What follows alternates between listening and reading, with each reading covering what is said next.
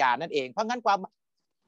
เพราะงั้นความหมายของคำว่าพรบคู่ชีวิตเนี่ยก็หมายถึงว่าสิทธิ์หนึ่งที่เราจะต้องเข้ามาอยู่ด้วยกันเป็นชีวิตคู่ โดยคำว่าชีวิตคู่เนี่ยไม่ได้ถูกกาหนดว่าจะต้องเป็นเพศเดียวกัน หรือรักต่างเพศนะเพียงแต่ในบ้านเราเนี่ยพรบคู่ชีวิตเนี่ยมันถูกปักหมุดเอาไว้ ตั้งแต่เริ่มต้นคือของเพศกำเนิด ที่เป็นเพศเดียวกันเท่านั้น แต่คำว่าคู่ชีวิตพรบคู่ชีวิตถ้าเป็นอย่างประเทศอื่นๆเนี่ยอาจจะหมายความถึงรักต่างเพศด้วย หรือแม้กระทั่งเพศเดียวกัน หรือหมายความรวมทั้งสองอย่างด้วยก็ได้ ก็คือง่ายๆก็คือมาใช้ชีวิตคู่ด้วยกันเพื่อจะรับสิทธิและหน้าที่ซึ่งกันและกัน ซึ่งไม่ได้เทียบเท่ากับแมริเอสหรือกฎหมายสมรสแต่อยู่ภายใต้การอยู่กินฉันสามีภรรยาเท่านั้นเอง นี่คือคำจำกัดความง่าย ๆ อืม มันแสดงว่าเหมือนมีคำเทคนิคคือคำว่าคู่ชีวิตกับสมรสเนาะเราต้องแยกมาจากกันก่อนอ่ามันต้องมันต้องมันต้อง separate ออกจากการว่าคู่ชีวิตก็คือเรื่องของ civil partnership คือคำว่า partnership คือหุ้นส่วน เหมือนถ้าเราเป็นหุ้นส่วนทางการค้า ก็แปลว่าเรามาเป็นผู้ถือหุ้นร่วมกันในการจดทะเบียนบริษัทหรือห้างหุ้นส่วนจำกัด แต่ตอนนั้น แต่แต่ถ้าเป็นห้างหุ้นส่วนจำกัดนะครับว่าหุ้นส่วนก็หมายความว่าผู้ถือหุ้นก็ไม่ต้องได้กันก็ได้นะครับ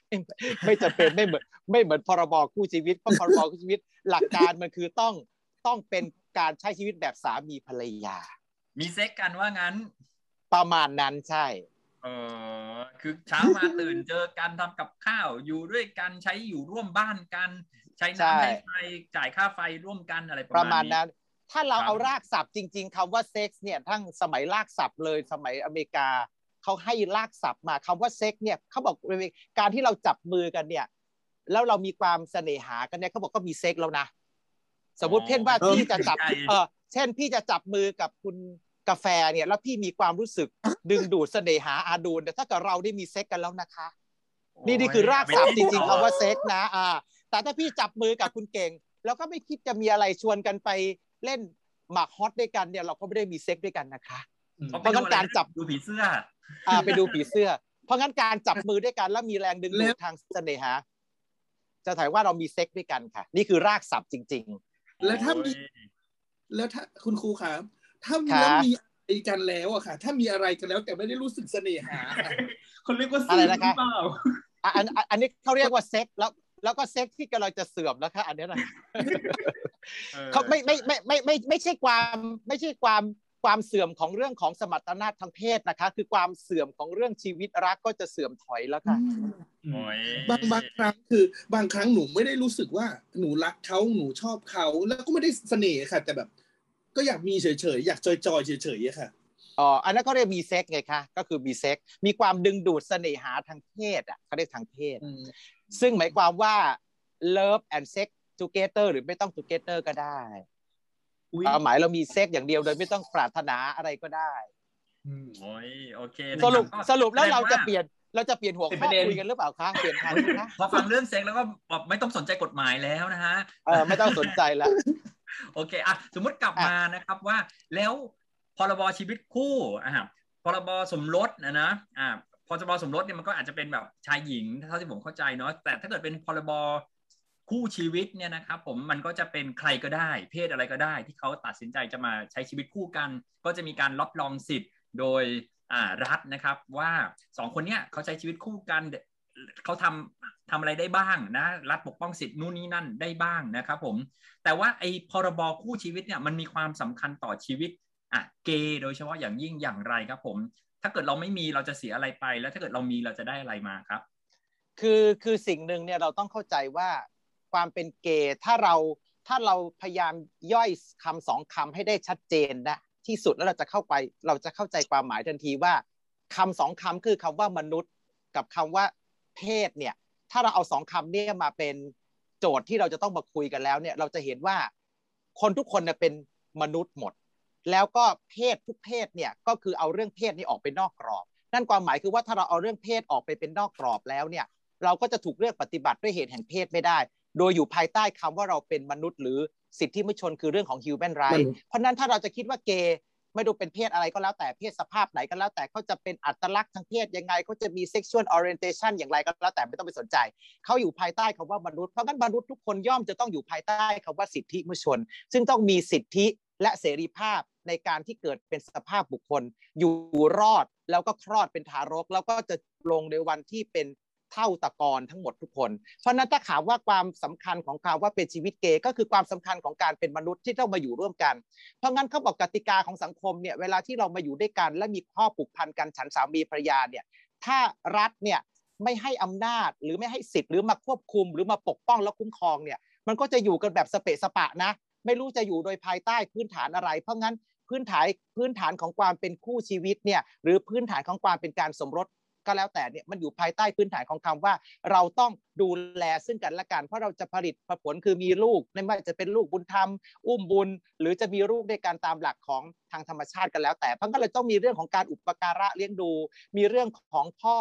แม่สู่ลูก หรือคุณพ่อคุณพ่อคุณแม่คุณแม่สู่ลูกอะไรต่างๆ แบบนี้เป็นต้น แล้วสิทธิ์ต่างๆ ที่เราควรจะได้เนี่ยมันไม่ได้มีแค่เรื่องการอุปการะเลี้ยงดูมันพูดไปถึงเรื่องทรัพย์สิน ซึ่งเราจะต้องหาด้วยกันแล้วเมื่ออีกข้างหนึ่งอาจจะตายหรือหย่าร้างจากกันแล้วอีกข้างจะต้องได้อะไร และแม้กระทั่งเรื่องของการที่คนคนหนึ่งเกิดอยากจะมีจิตวิปริตนะฮะถึงขั้นขนาดวิกลจริตต้องเป็นผู้ไร้ความสามารถ หรือผู้เสมือนไร้ความสามารถเนี่ยเราก็จะต้องตั้งคู่สมรสอีกข้างหนึ่งเนี่ยให้เป็นผู้อนุบาลหรือผู้พิทักษ์แล้วแต่กรณี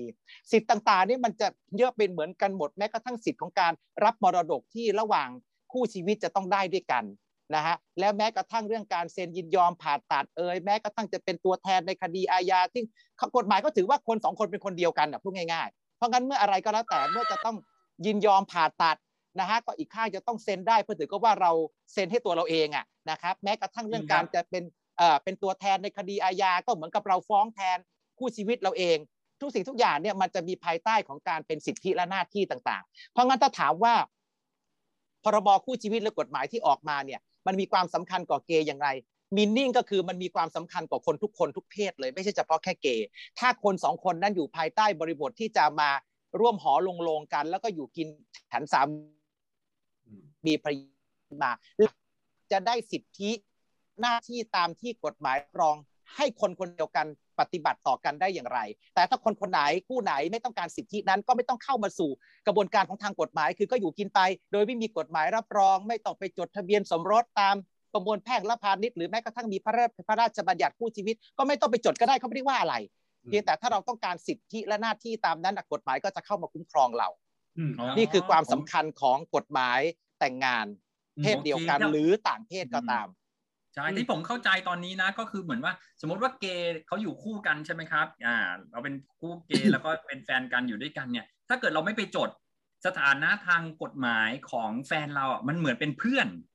นะครับ เพื่อนเนี่ยมันจะมาทำนู่นนี่นั่นแทนเราทั้งหมดไม่ได้นะครับผมเพราะกฎหมายก็ยอมรับในเชิงว่าคุณเป็นเพื่อนเนาะใช่แต่ถ้าเกิดว่าคุณตั้งใจว่าจะใช้ชีวิตคู่กับแฟนของคุณ ที่มันอัปเกรดมากกว่าความเป็นเพื่อนในทางกฎหมายอะก็ไปถ้าได้มีกฎหมายอันนี้มารับรอง รัฐก็จะไม่ได้มองแค่แฟนเราเป็นเพื่อนและรัฐจะมองเราว่าเป็นผู้ชีวิตของเรา ดังนั้นเขาก็จะมีหน้าที่และมีสิทธิ์ต่างๆ ตามที่กฎหมายอ่ารับรอง ผมรับรองแล้วถูกไหมครับ ถูกต้องแล้วก็กำหนดไว้เท่านั้นเอง พี่เดนนี่ครับ สมมติว่า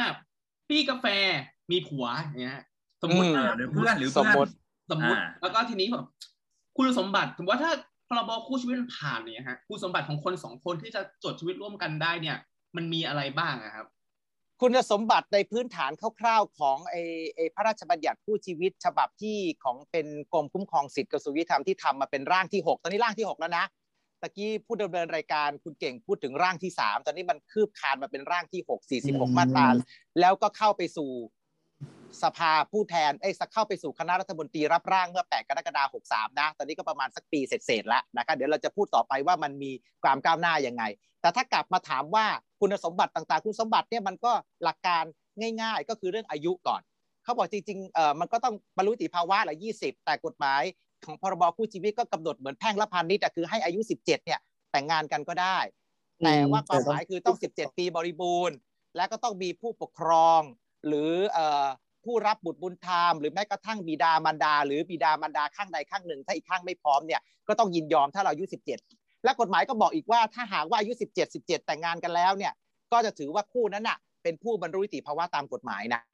นะครับ อันนี้ก็คือคนสับคัดแรกอันที่สองก็คือพรบคู่ชีวิตที่อยู่ในร่างที่หกที่เข้าไปในสภาเนี่ยก็พูดถึงเรื่องของสัญชาติว่าข้างหนึ่งเนี่ยจะต้องเป็นคนไทย ส่วนอีกข้างหนึ่งเนี่ยจะเป็นประเทศสัญชาติอะไรก็ได้ แต่ว่าถ้าสัญชาติกับสัญชาติคนละสัญชาติที่ไม่ใช่สัญชาติไทยเนี่ยจะมาแต่งในไทยไม่ได้ กฎหมายคือบอกว่าข้างประเทศไทยเราจะต้องมีคนที่มีสัญชาติไทยข้างเดียว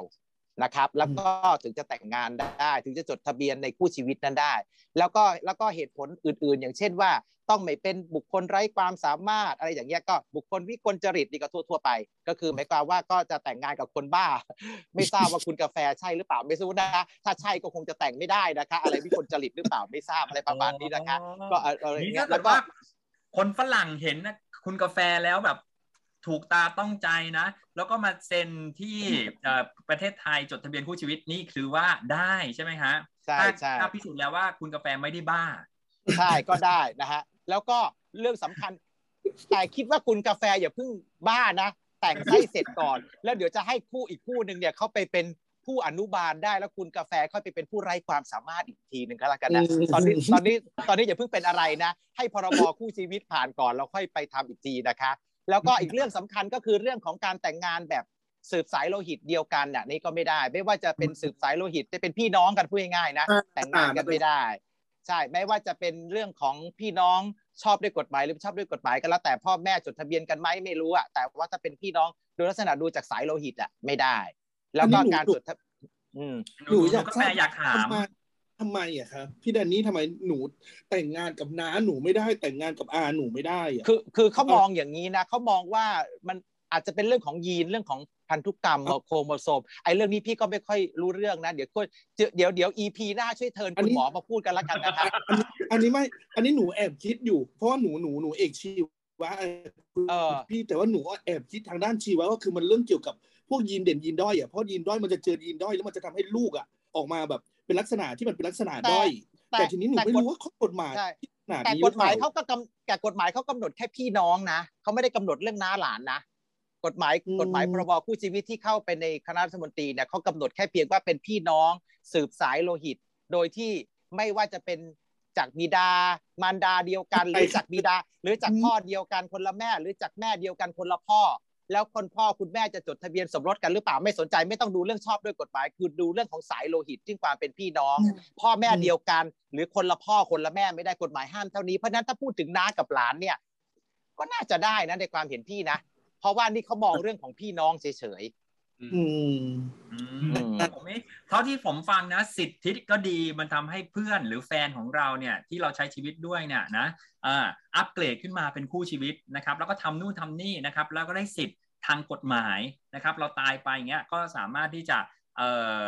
จัดการศพของเราได้เนาะๆใช่ไม่งั้นเนี่ยก็จะกลายศพของเราก็จะกลายต้องถูกจัดการโดย พ่อแม่เรา ซึ่งอาจจะเขาก็ไม่รู้จริง ๆ ว่าในใจของเราต้องการอะไร ได้เท่ากับคนที่อืมอ่าอยู่บ้านเดียวกับเราทุกวันนะนอนบนเตียงเราทุกวันอย่างนี้ถูกไหมครับ อ่า เสร็จปุ๊บแล้วตอนเนี้ยอยากจะไปจดจดได้ยังฮะ ตอนนี้ยังเลยเพราะเหตุว่าเอกระบวนการโอ้โหฟังไม่อยากไปจดแล้วเนี่ยกระบวนกระบวนกระบวนการทางร่างกฎหมายเนี่ยมันมีขั้นตอนของกฎหมาย กฎหมายเนี่ยมันถูกนำเสนอได้ประมาณสามช่องทางนะคือหนึ่งช่องทางของกระทรวงทบวงกรมเนี่ยหรือเออรัฐมนตรีเนี่ยเสนอขึ้นมาเอง แล้วก็กฎหมายผ่านของภาคประชาชนคือหนึ่งหมื่นรายชื่อนะครับ แล้วก็อีกอันหนึงก็คือผ่านของสมาชิกสภาผู้แทนไม่ไม่น้อยกว่า 20 ท่านในการเสนอจะนั้นกฎหมายที่เราพูดถึงที่เข้าคณะรัฐมนตรีรับร่างไปเมื่อ 8 กรกฎาคม 63 เนี่ยเป็นกฎหมายที่เสนอโดยกรมคุ้มครองสิทธิกระทรวงยุติธรรม แต่คราวนี้ไอ้ขั้นตอนการเสนอไปแล้วก็หลายๆ คนก็ยังเข้าใจผิดว่าไอ้กฎหมายที่เข้าไปแล้วเนี่ยใน 8 กรกฎาคมปี 63 เนี่ยนึกว่ามันผ่านแล้วตัวนั้นก็โอ้ดีอกดีใจกันว่ามันผ่านแล้วก็เป็นการที่ Talk of the Town พอสมควรแต่จริงๆมันแค่เข้าไปในการที่คอรมอรับร่างเท่านั้น เพราะงั้นถ้ากระบวนการคอรมอแค่รับร่างเนี่ยมันจะต้องไปผ่านสภาผู้แทนราษฎรหรือสสนะสามวาระนะ แล้วยังต้องไปผ่านไอ้สเอ่อสมาชิกสภาวุฒิสภาอีกสามวาระอีก นะกว่าที่จะไปให้สารรัฐธรรมนูญตีความ แล้วก็ผ่านที่จะไปให้พระมหาพิไทยพระปรมาพิไทยของพระมหากษัตริย์ลงนามอีกมันหลายอย่าง แต่ในขั้นตอนที่ก่อนจะสู่สมาชิกสภาผู้แทนเนี่ยมันต้องไปสู่ที่ที่เราได้ยินคุ้นๆก็คือต้องเป็นวิปรัฐบาลเนี่ยเพราะนั้นเพราะมันเมื่อผ่านวิปรัฐบาลแล้วเนี่ยช่วงประมาณปลายปีที่แล้วก็ผ่านไปที่อนุวิปครั้งหนึ่ง แล้วก็ช่วงมีนาที่ผ่านมาเนี่ยมีนาปีนี้นะ ก็ไปที่ วิปรัฐบาล หรือคณะกรรมการประสานงานสภาผู้แทนราษฎรเนี่ยก็เข้าไปแล้วเรียบร้อย แต่ในขณะเดียวกันเรื่องก็ไม่ไม่น่าเชื่อว่าไม่น่าเชื่อว่านะ น่าจะผ่านที่วิปรัฐบาลแล้วก็น่าจะเข้าไปสู่กระบวนการสสกับสวแล้ว แต่ปรากฏว่าถูกตีไม่อยากใช้คำว่าตีกลับนะ ใช้คำว่าส่งเรื่องให้ดูเพราะหน่อยนะ ใช้คำว่าใช้คำว่าส่งเรื่องกลับเข้าไปที่กระทรวงยุติธรรม นะไปที่ต้นต้นตอของเรื่องแล้วบอกว่าให้ไปทบทวนใหม่สี่ข้อ ข้อแรกตั้งใจฟังนะคะ ข้อแรกเขาบอกให้ไปดูเรื่องความจำเป็นในการจะมีกฎหมายนี้หรือไม่นะครับ อันที่หนึ่งมีความจำเป็นไหมอันที่สองก็คือให้ไปทบทวนเกี่ยวกับเรื่องเอ่อการทำประชาพิจารณ์อีกรอบหนึ่งก็หมายก็ว่าสี่ห้าภาคนั่นแหละหรือแม้ทั้งออนไลน์อะไรก็แล้วแต่แล้วก็ บปะประชาชนทั่วประเทศเหมือนกันสี่ภาค อันที่ 3 ก็คือไปดูเรื่องของศาสนา ซึ่งการในประเทศเราก็เป็นเรื่องที่เราคอนเซิร์นกันอยู่แล้ว ไม่ว่าจะเป็นศาสนาอิสลามศาสนาคริสต์นะครับ และอันท้ายที่สุดก็ไปให้ไปทำสร้างความเข้าใจกับทุกภาคส่วนก็คือเรื่องของกระทรวงทบวงกรมที่บอกให้ตั้งใจฟังเนี่ยก็เพราะว่า ผมถามนิดนึงพี่กันนี่ ผมคิดว่ามันมาตั้งสามล่างหกล่างอะไรแล้วเนาะมาตั้งเนี่แปยดปีแล้วอาจารย์สมิธแปดปีแล้วมันไม่ได้ไม่เคยผ่านกระบวนการ ประชามติหรือว่ากระบวนการฟังศาสนากระบวนการฟัง NGO หรืออะไรใดมาก่อนนะครับ ผมว่ามันฟังมาเยอะแล้วนะ จะฟังอะไรอีก นั่นสิพี่ถึงบอกให้ผู้ดำเนินรายการทั้งหมดตั้งใจฟังว่าสี่ข้อที่พี่พูดเนี่ยไม่ได้ทำกันไม่ได้ออกไม่ได้กรอข้อสอบว่าให้ตอบว่าข้ออะไรบ้างนะครับ แต่กำลังจะบอกว่าในสี่ข้อเนี่ยก็เหมือนกับที่ท่านดรสมิธพูดนั่นแหละ มันหมายความว่าให้ส่งเรื่องไปทำในเรื่องเดิมๆไง เห็นไหมเรื่องศาสนาก็ทำแล้วที่ท่านดรพูดนี่ไงใช่ไหมครับ เรื่องของเอ่อเรื่องของกระทรวงทบวงกรมสร้างความเข้าใจเรื่องของเวทีประชาพิจารณ์ร่างหนึ่งเนี่ยตั้งแต่ 15 มาตราตั้งแต่ปี 56 ก็ทำประชาพิจารณ์มาด้วยแล้วนะสี่ห้าภาคนะเออจบที่รัฐสภาอีกในปี 56 นะนะ ร่างที่สองก็ทำสร้างความทำความคิดเห็น ร่างสามก็ทำร่างสี่ ที่กฤษฎีกาไปทำที่โรงแรมมิลาเคิลเมื่อประมาณปี 62 ก็ทำแล้วอีกตอนช่วงสิงหากรกฎาสิงหาก็ทำอีกแล้ว เพราะงั้นความหมายในสี่ข้อเนี่ยมันเป็นสิ่งที่ต้องกลับไปทำในเรื่องเดิมๆไงเพราะงั้นตอนนี้เราก็มีเอ่อเขาเรียกว่าเป็นนัยยะสำคัญอันหนึ่งที่ไม่อยากจะบอกว่าเอ่อเอ่อส่งกลับแต่อยากใช้คำว่าเขาส่งต่อให้กระทรวงยุติธรรมเนี่ยเข้าไปทบทวนเรื่องอีกทีซึ่งก็เป็นเรื่องสี่อย่าง เพราะนั้นตอนนี้เราเราต้องทบทวนกี่รอบครับอาจารย์ ปกติกฎหมายอื่นมันทบทวนกี่รอบครับ แล้วเราต้องทบทวนกี่รอบครับ จริงๆ การทบทวนอำนาจตามตามการออกกฎหมายเนี่ยมันก็สามารถทบทวนได้อยู่เรื่อยๆ แต่ไม่ความว่ามันควรจะทบทวน แล้วก็มีเรื่องใหม่ที่เพิ่มเติมเข้ามานี่ใช้หลักวิชาการนะ สมมุติถ้าเราจะต้องไปทบทวนเรื่องเดิม แล้วมันมีโจทย์ขึ้นมาใหม่เป็นห้าหกเจ็ดแล้วเราเอาหนึ่งถึงสี่มาพูดกัน แล้วเราเอาห้าหกเจ็ดมาทำเพิ่มเนี่ย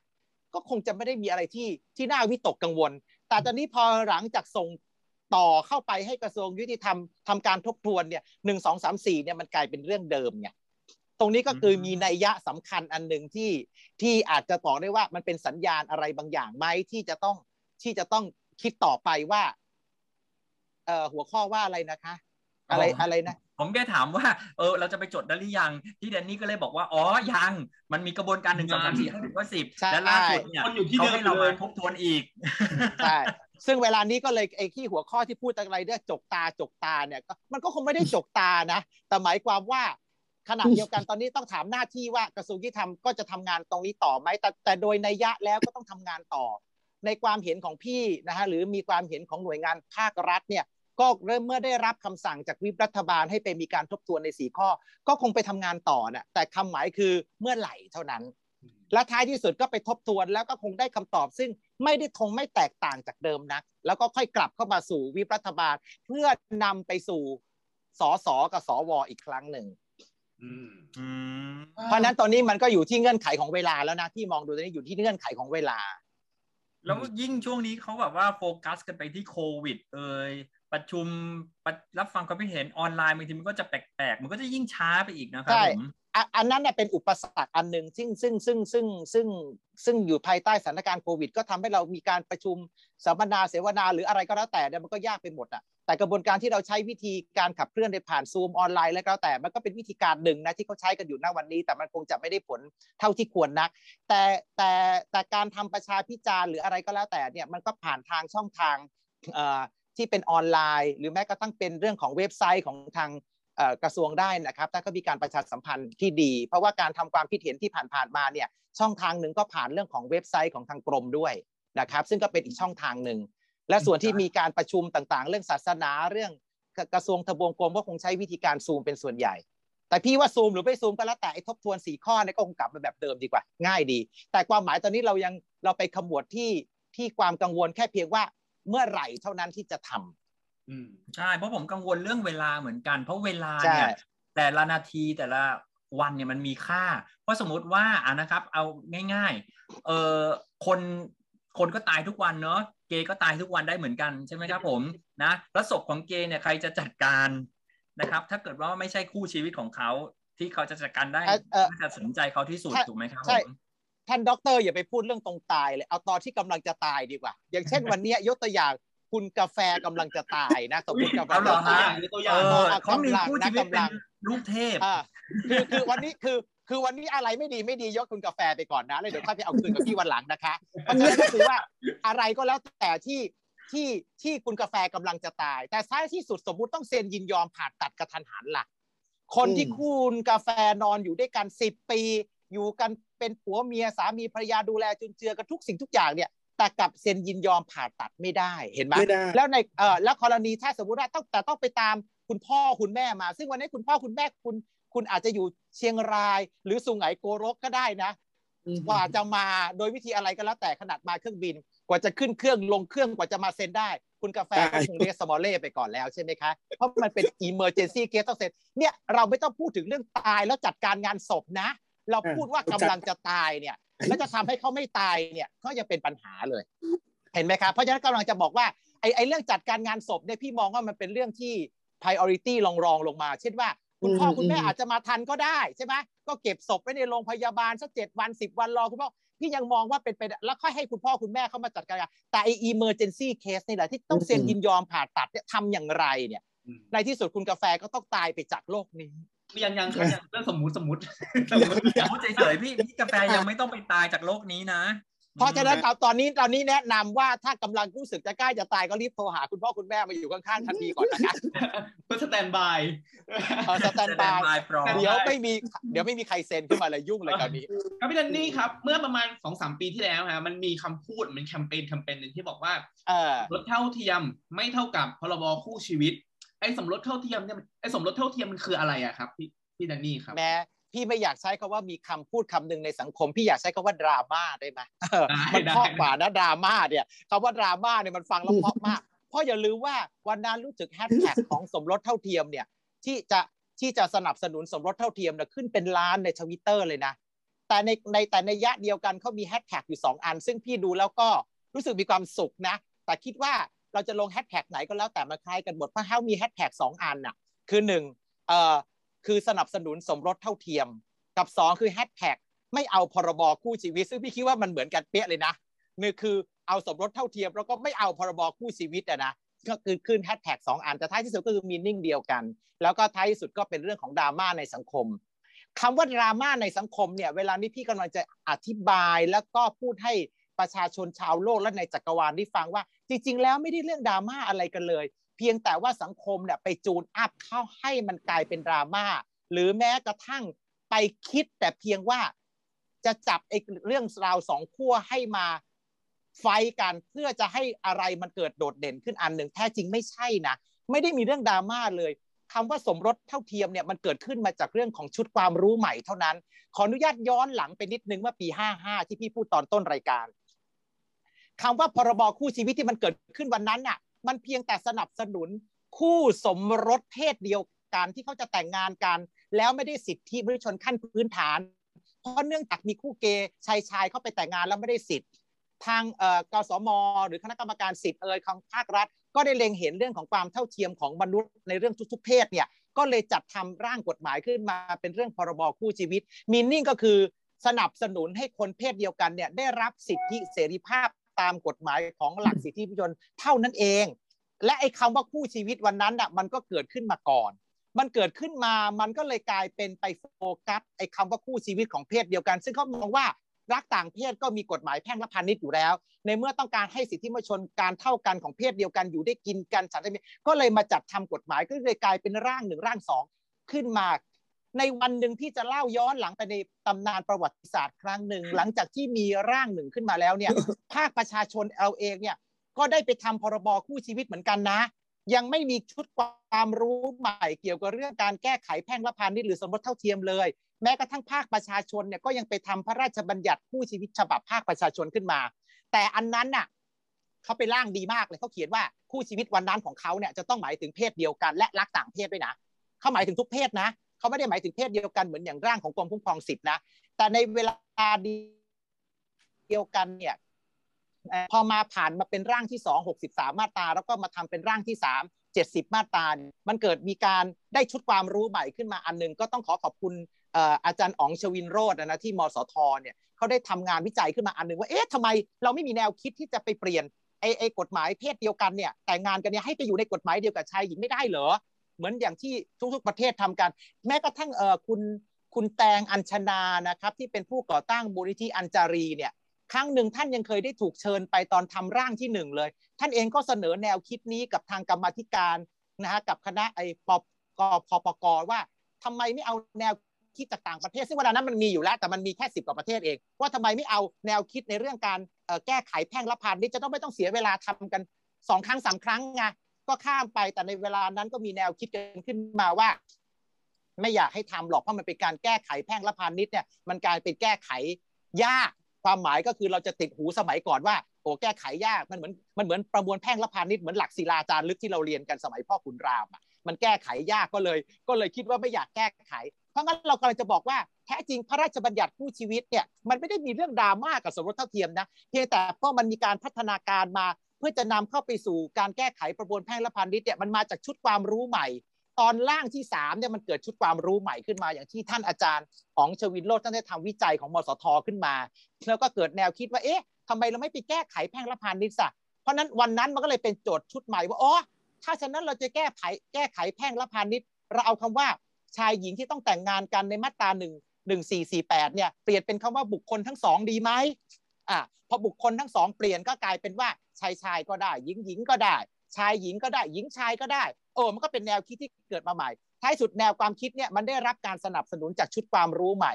มันก็เลยถูกคืบคานมาในร่างที่ 4 ร่างที่ 5 ซึ่งก็เป็นการที่ถกกันในการทำประชาพิจารณ์ก็เลยมีแนวคิดระหว่าง 2 เรื่องขึ้นมาคือพรบคู่ชีวิตกับ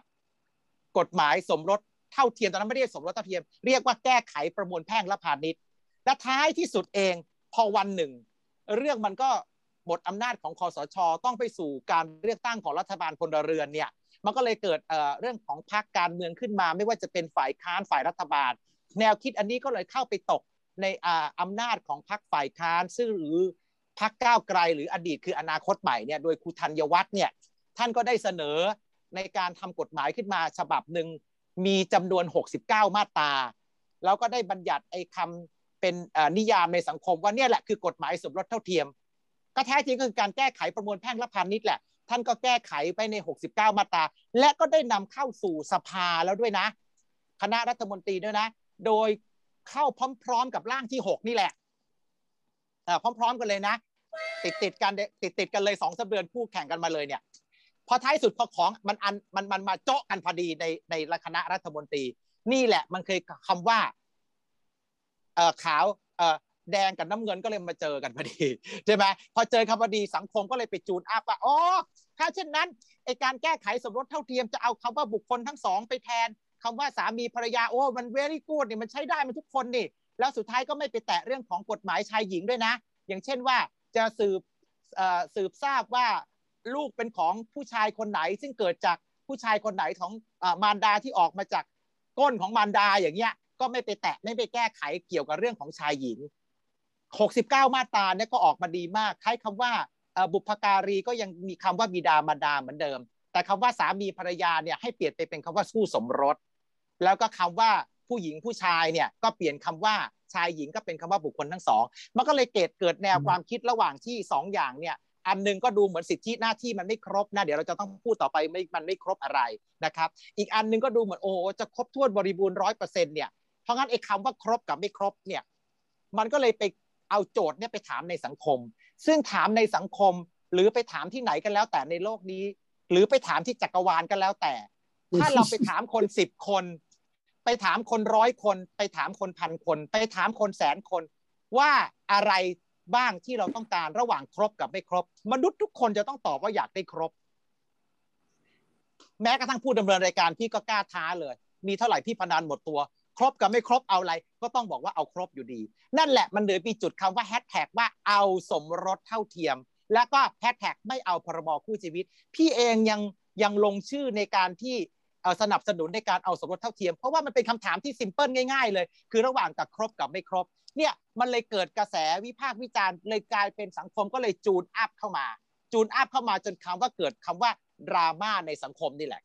และขอโทษนะฮะ คำว่าดราม่าเนี่ยยังไม่ให้พูดเดี๋ยวจะพูดต่อยนิดนึงเพราะเดี๋ยวมันจะเดี๋ยวมันจะลืม ไอ้คาว่าดราม่านี่แหละ มันทำที่จะไปเชื่อมต่อที่ท่านดรสมิธกังวลเมื่อสักครู่นี้ว่าอะไร ไอการดราม่าในสังคมเนี่ยมันเลยไปตกคำความคิดเนี่ยไปอยู่ในสมองของอนุวิปรัฐบาล แล้วก็ไปอยู่ในคำว่าวิปรัฐบาล ซึ่งได้กำหนดออกมาเป็นกฎที่ให้กระทรวงยุติธรรมกลับไปทบทวนเนี่ยมาจากการดราม่าในสังคมนี่แหละ โดยในยะสำคัญประโยคหนึ่ง นะครับที่ท่านทั้งหลายได้พูดก็คือว่า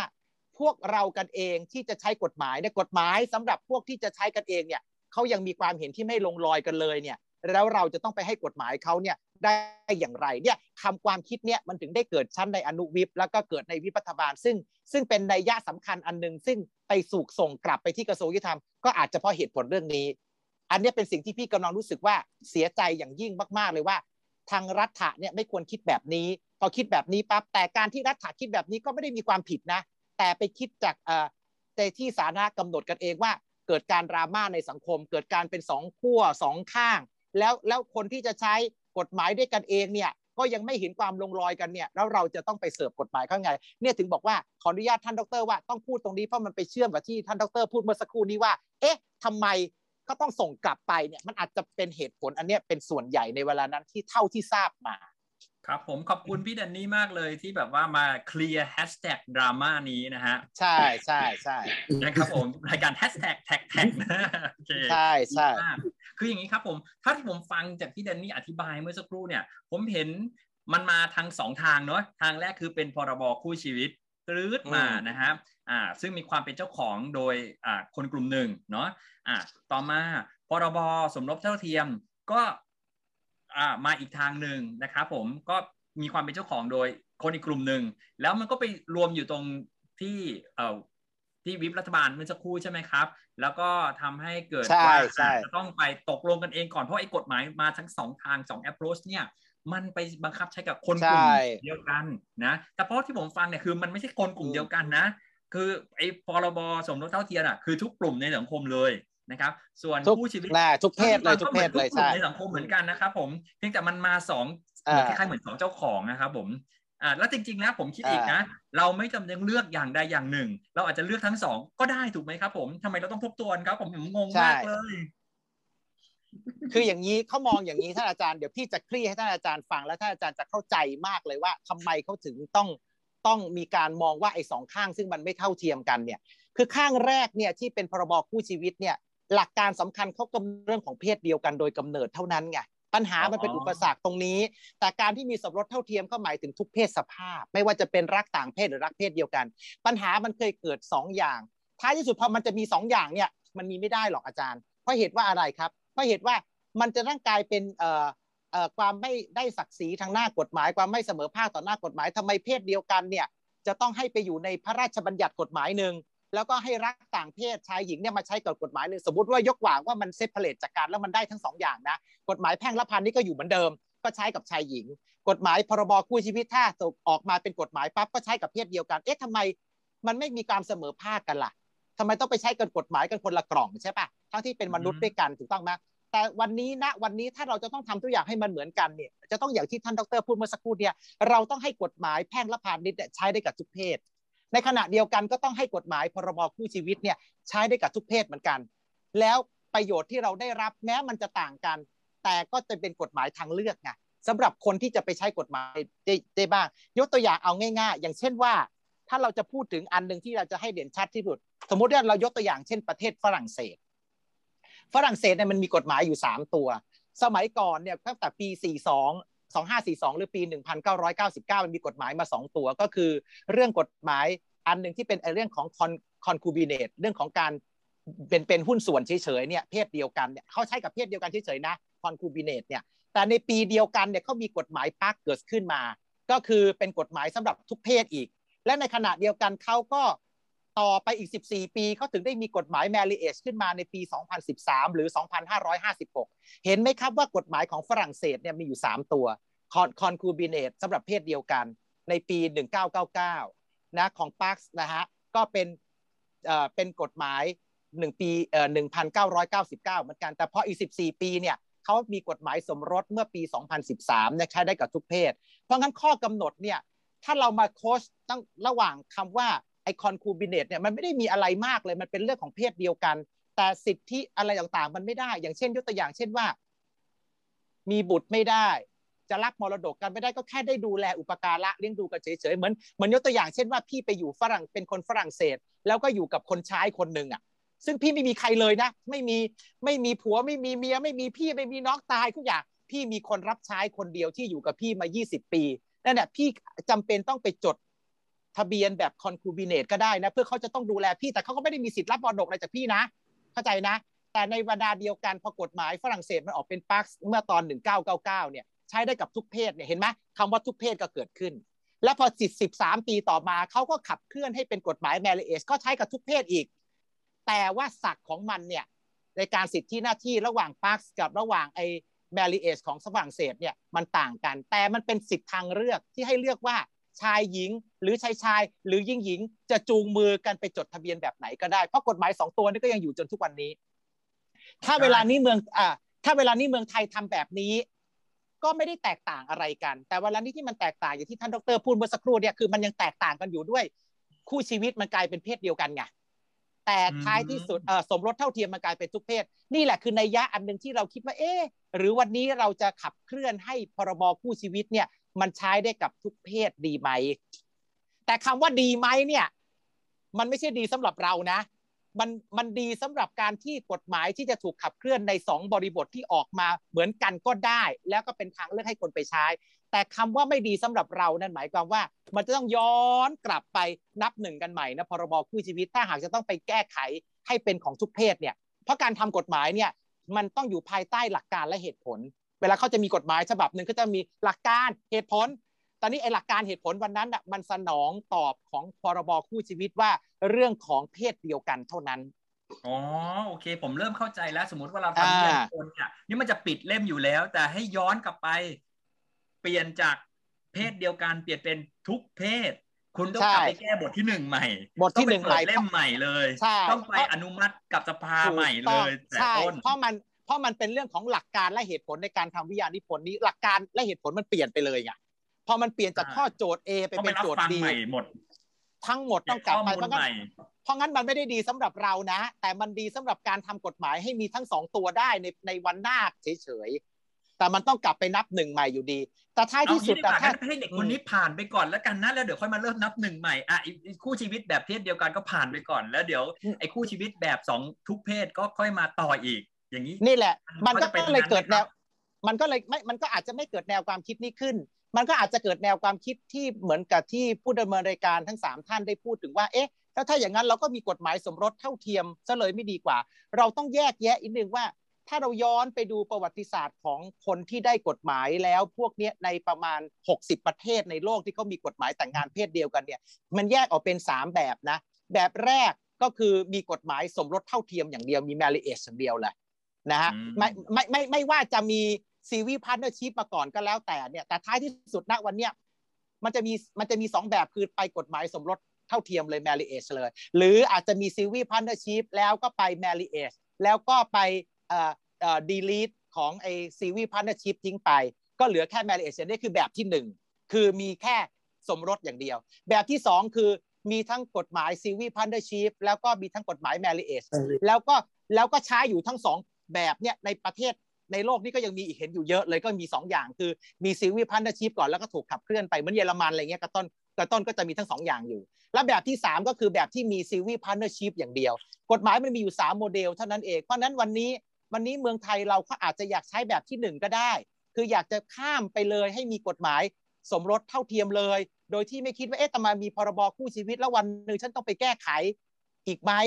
นะคะแล้วก็เสร็จแล้วต้องกลับมา delete เอ civil partnership ทิ้งไปเขาอาจจะอยากได้แบบหนึ่งไปเลยก็ได้ แต่ในนัยยะวันเนี้ยพี่มีความเห็นว่า แนวโน้มนะ เมืองไทยมันน่าจะเป็นประมาณแบบที่สองอะ เหตุผลก็คือว่าในเรื่องของซีวีพันธชิพเนี่ยมันมันคือตอนนี้กำลังจะพูดยาวไปนิดนึงนะคือเรามองถึงเรื่องของประโยชน์อะประโยชน์ที่ได้รับอะ เวลานี้พี่กำลังมองว่าอะโอเค วันเนี้ยถ้าเรามาย่อยข้อมูลให้แตกฉานกันเลย ไอสิ่งที่เรากังวลเมื่อสักครู่ตอนต้นรายการเนี่ยเวลานี้ความกังวลแทบจะไม่เหลือแล้วนะเซ็นยินยอมผ่าตัดได้ไหมคู่ชีวิตได้นะครับ จัดการงานแทนศพได้ไหมได้แล้วเรียบร้อยนะครับ เรื่องของเป็นผู้แทนในคดีอาญาตามวิธีพิจารณากฎหมายความอาญาก็ได้ เรื่องของการรับบุตรบุญธรรมร่วมกันที่ถกเถียงกันมากเลย ก็ให้อีกแล้ว เวลานี้ทุกสิ่งทุกอย่างเนี่ยตามประมวลแพ่งและพาณิชย์เนี่ยกำหนดโดยอนุโลมเรื่องการได้สัญชาติ เรื่องของคำเรื่องของคำเปลี่ยนนามสกุล หรือแม้กระทั่งอะไรก็แล้วแต่มันตามกฎหมายแพ่งและพาณิชย์โดยอนุโลมหมดแล้วมันมีอยู่มาตรา 15 ที่เขาบัญญัติเอาไว้ว่าไปใช้ในข้อที่อนุโลมได้เอาอนุโลมเนี่ยคือเอาเท่าที่มาใช้ได้นะ ที่เกี่ยวกับผู้ชายผู้ชายผู้หญิงกับผู้หญิงเนี่ยให้มันเหมือนกับชายหญิง แต่บางอย่างที่เป็นหญิงที่มันลูกต้องเกิดจากท้องมารดาเนี่ยเขาไม่ได้เอามา ก็คือเอามาทั้งหมดอะแล้วก็ใช้ได้ เพราะนั้นความเห็นก็คือว่ากฎหมายคู่ชีวิตวันเนี้ย มันก็มีประโยชน์ใกล้ที่สุดกับกฎหมายสมรสเท่าเทียม สมัยก่อนเนี่ยมันต่างกันต้อง 50%นะเรื่องที่เรากังวลเมื่อสักครู่เนี่ยมันไม่เคยได้เลยนะ แต่เวลานี้มันเข้าคณะกรรมการกฤษฎีกา มันเข้าคณะของเอ่อเรื่องของการรับฟังความคิดเห็น มันก็ถูกย่อยย่อยย่อยจนกระทั่งกลายเป็นความกังวลเนี่ยก็ได้จับใส่หมด มันจะมีแค่ 2 เรื่องสำคัญที่ตอนนี้ไม่ได้เลยนะระหว่างความแตกต่างของคู่ชีวิตกับสมรสเท่าเทียมเนี่ยก็คือเรื่องแรกก็คือเรื่องของสวัสดิการระหว่างคู่ด้วยกันเองในแง่ของข้าราชการบำเหน็จบำนาญสิทธิประกันสังคมต่างๆเนี่ยซึ่งเป็นแนวเนี้ยซึ่งไม่ได้ เหตุผลที่ไม่ได้ก็คือเขามองว่าถ้าบรรจุเข้าไปเนี่ยจะกลายเป็นกฎหมายการเงิน ซึ่งกฎหมายการเงินเนี่ยท่านนายกรัฐมนตรีเนี่ยต้องเป็นคนเซ็น ซึ่งโอกาสที่จะเซ็นเรื่องกฎหมายการเงินเนี่ยแทบจะพบ ได้ยากมาก ก็อาจจะถูกรีเจ็คออกมาทั้งฉบับได้ ก็เลยคิดว่าถ้าเราขับเคลื่อนให้พรบคู่ชื่อออกมาก่อน แล้วค่อยกลับไปปรับเปลี่ยนในเรื่องของสวัสดิการภาครัฐ ประกันสังคมบำเหน็จบำนาญเนี่ยน่าจะเกิดขึ้นในอนาคตจะดีกว่า ถ้าเราได้แล้ว ข้อที่สองที่ไม่ได้ก็คือ การที่คนต่างชาติกับต่างชาติเนี่ยจะแต่งงานกันในประเทศไทยเนี่ยไม่ได้ไม่เหมือนไม่เหมือนกฎหมายชายหญิง เนื่องจากเขามองว่า เรื่องของความมั่นคงระหว่างประเทศอะอันนี้ก็อาจจะเกี่ยวพันกับเรื่องศาสนาได้พอสมควรนะเกี่ยวกับต่างชาติกับต่างชาติมาแต่งในไทย เพราะนั้นถ้าเราจะเห็นข้อกังวลอยู่ 2 เรื่องเนี่ยซึ่งมีความแตกต่างกับกับกับสมรสเท่าเทียมเนี่ยเราจะมองเห็นว่าประโยชน์ที่ได้รับเนี่ยมันใกล้กันมากแล้ว เพราะงั้นเวลานี้ถ้าเราจะมองประโยชน์ที่ได้รับพี่ก็เลยอนุมานเป็นเปอร์เซ็นต์ออกมา ว่าพรบคู่ชีวิตเนี่ยมันมีประโยชน์ 95%แล้วที่พี่พยายามออกข่าวในสังคมไป ก็จะได้ติดหูว่า 95%คือประโยชน์นะ ส่วนสมรสเท่าเทียมเนี่ยคือได้100%นต์นะโอเค ก็จะเกิดการเปรียบเทียบระหว่าง 95 กับร้อยนั่นแหละมันเคยเกิดคำว่าครบกับไม่ครบนี่ไงขาด 5%ก็ไม่ครบอยู่ดีจริงป่ะนั่นแหละมันเลยเกิดปัญหาขึ้นมาเป็นดราม่านี่แหละฉะนั้นตอนนี้ตอนนี้ถ้าพี่จะย้อนมองว่าเอ๊ะถ้าเราเปลี่ยนแนวคิด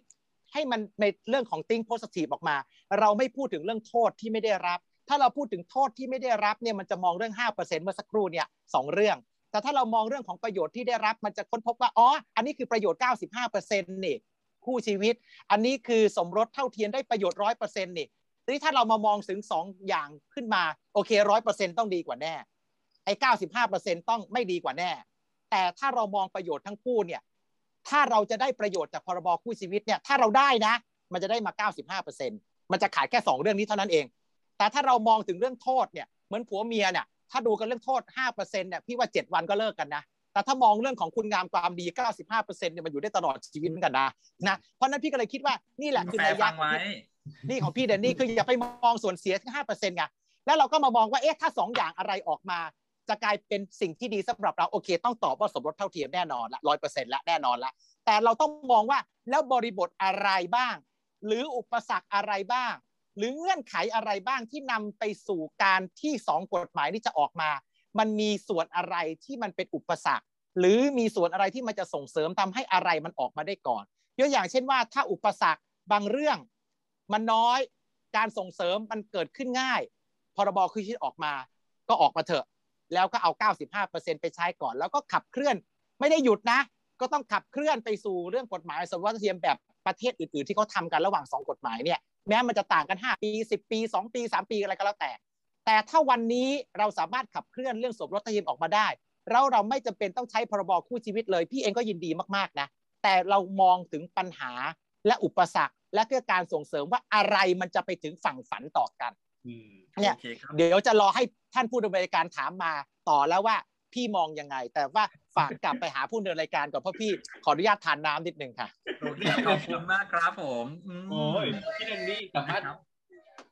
ตอบอะคำเดี๋ยวผมถามสรุปนิดนึงดีไหมเพราะว่าตอนนี้ได้เลยข้อครัมูบลแบบว่าค่อนข้างล้นนะ แล้วก็คนดูของเราเนี่ยก็คือแบบว่าแบบแน่นมากเลยนะครับ ตอนนี้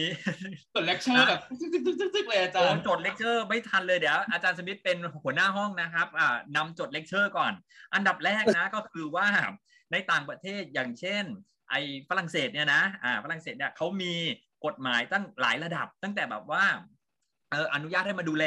นะครับ มีหน้าที่รับผิดชอบนะมีสิ่งที่ต้องทำเนี่ยนะครับ ขึ้นมาอีกระดับหนึ่งก็คือเหมือนเป็นกฎหมายที่เอ่อเหมือนเป็นคู่ชีวิตระดับหนึ่งเนาะใช่ใช่อ่าใช่แล้วก็อีกระดับหนึ่งก็คือไฮโซเลยคือเหมือนเป็นยังไงก็ได้สาเลมียภรรยากันเป็นผัสวมรเมีสยเท่าเทียมเลยนี่เขามีทั้งสามอืมระดับนะครับ แต่ในประเทศไทยเนี่ย ตอนเนี้ยมันมาในทิศทางที่ อ่ามีอยู่สองทางเลือกอ่านะครับผมใช่ก็คือใช่เป็นสมรสเท่าเทียมนะครับ อีกทางเลือกหนึ่งก็คือเป็นระดับลงมาก็คือเป็นคู่ชีวิต แต่คู่ชีวิตอืมของไทยกับฝรั่งเศสเนี่ยในปัจจุบันเนาะที่ยังไม่แก้เนี่ยมันจะไม่เหมือนฝรั่งเศสที่เขาได้ทุกใช่เพศแต่ใช่คู่ชีวิตในแบบของไทยๆเนี่ยคือไปใช้กับคนที่มีเพศเดียวกัน อืมใช่แล้ว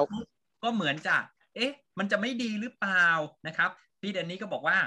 ที่ดีไม่ดีเรามาดูในรายละเอียดก่อน ชื่อมันต่างนะครับ ข้อกำหนดมันต่าง แต่ว่าสิทธิ์ที่ได้เนี่ยก็แทบจะเหมือนกับสมรส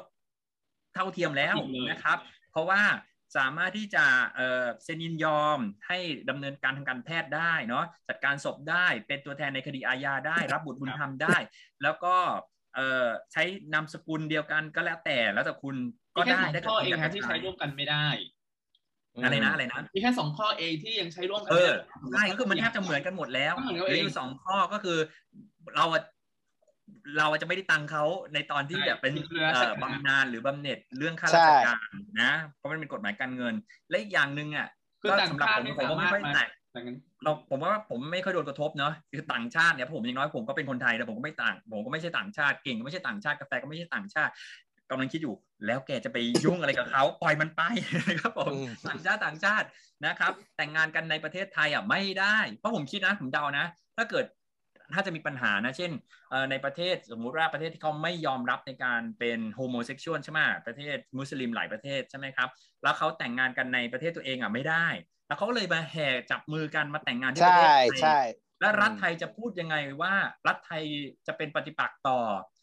การปกครองแบบมุสลิมเหรอก็จะทำตัวไม่ถูกนะในเวทีโลกนะ สู้เราก็ไม่ให้เขาแต่งเลยดีกว่าง่ายดี เพราะยังไงคนไทยก็ไม่ได้ประโยชน์อยู่ดีเขาเขาก็เลยมองเป็นเรื่องของความมั่นคงระหว่างประเทศนี่แหละประมาณเนี้ยใช่เดี๋ยวเอ่อกลุ่มประเทศมุสลิมบางประเทศก็รู้สึกหมั่นไส้เราแล้วก็มาวางระเบิดตึกเบอร์เทรดเราอะไรอย่างเงี้ยประมาณอะไรนี้อะไรประมาณอย่างนี้ใช่เนี่ยอันอันเนี้ยอันเนี้ยคือศึกเข้าบ้านดีกว่าใช่แต่ถ้าเกิดกาแฟอ่า หรือเก่งมีแฟนเป็นฝรั่ง ก็ยังสามารถที่จะมาจดอันนี้ทะเบียนได้ใช่ นะเพราะครับเขาบอกว่าในข้างหนึ่งต้องเป็นคนไทย จริง กาแฟคนไทยหรือเปล่า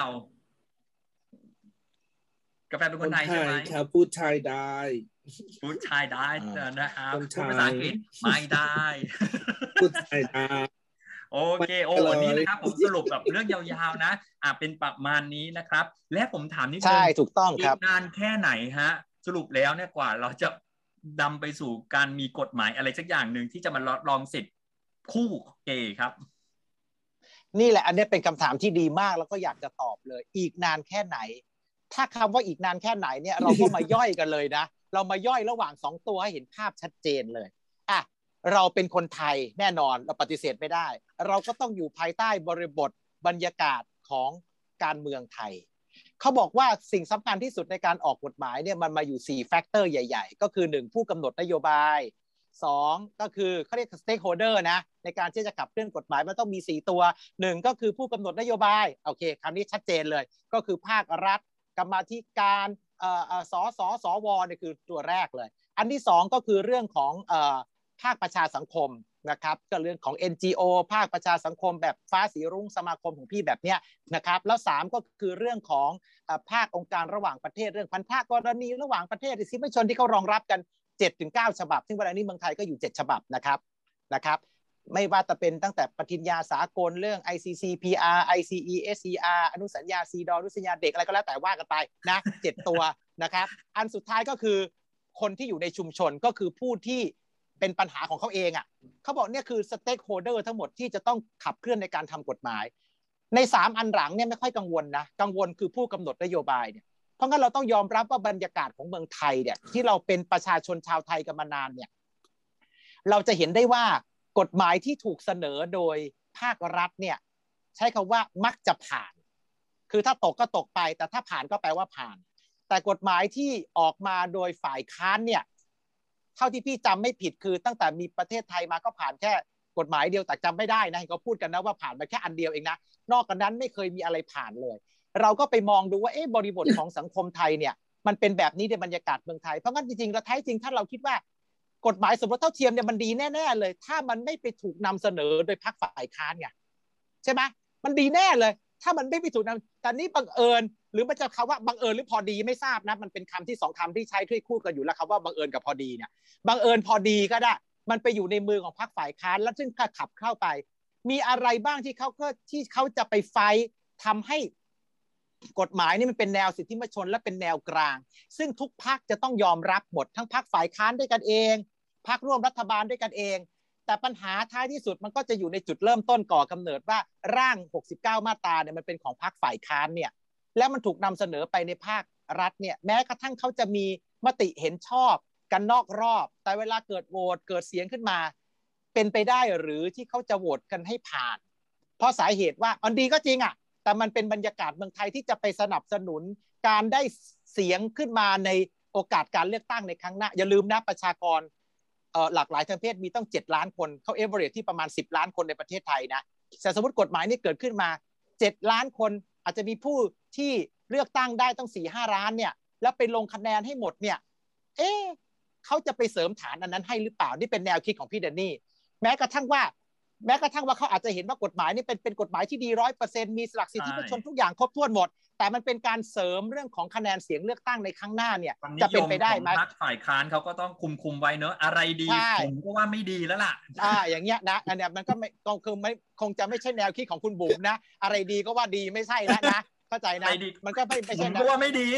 เออเพราะงั้นแต่ว่าในโอกาสเริ่มต้นบุ๋มอาจจะบอกว่าดีนอกรอบก่อน แต่พอไปยกมือในใน ในในการออกเสียงโหวตเนี่ยอาจจะไม่ยกก็ได้ เพราะเขียนว่าไปสนับสนุนนี่คือสิ่งที่พี่กำลังมีความกังวล concern แม้จะเป็นของที่ดีก็ตาม แต่ถึงเวลานั้นบุ๋มก็ต้องว่าไม่ดีนะครับ ด้วยเหตุผลอะไรก็แล้วแต่นะให้ไปทบทวนก่อนใช่แต่พอย้อนกลับมาเรื่องของกฎหมายภาครัฐที่เสนอโดยภาครัฐอะคราวนี้มาละภาครัฐละเป็นกฎหมายฉบับของกรมคุ้มครองสิทธิกระทรวงยุติธรรมที่เสนอมา เพราะช่องทางออกกฎหมายมี 3 ช่องที่พี่บอกตอนแรก ก็เสนอมาเรียบเรียบร้อยแล้วแล้วก็มองถึงประโยชน์ที่ จะได้ 95%เนี่ยสุดท้ายสุดอาจจะถูกขับเคลื่อนนี้ออกมา เพราะงั้นตอนเนี้ยถ้าหากว่าเรามองย้อนกลับไปที่ท่านอาจารย์สมิธถามเมื่อสักครู่นี้ว่ามันเมื่อไหร่เนี่ยเมื่อไหร่ก็เมื่อนั้นน่ะแต่ถ้าหากว่าความคิดสองอย่างเนี่ยมันมันไปตกผลึกในสมองของคน แล้วท้ายที่สุดมันจะถูกขับเคลื่อนไปในสภาด้วยกันพร้อม ๆ กันเพราะอย่าลืมว่ากฎหมายตอนนี้มันกำลังควบควบกันอยู่ วันหนึ่งเขาอาจจะไปพิจารณารวมกันก็ได้นะ ของที่มีนัยยะคล้ายใกล้เคียงกันในกฎหมายเนี่ย รัฐบาลเนี่ยสามารถที่จะนำไปพิจารณาร่วมกันได้นะพอพิจารณาร่วมกันได้แล้วของสมรสเตียนก็เข้าไป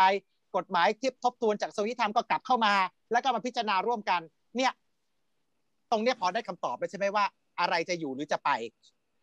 อ๋อของฝ่ายค้านไปแน่นอนเท่าที่ดูนะฮะแล้วก็แปลงร่างแปลงร่างให้กลายเป็นของรัฐบาลใช่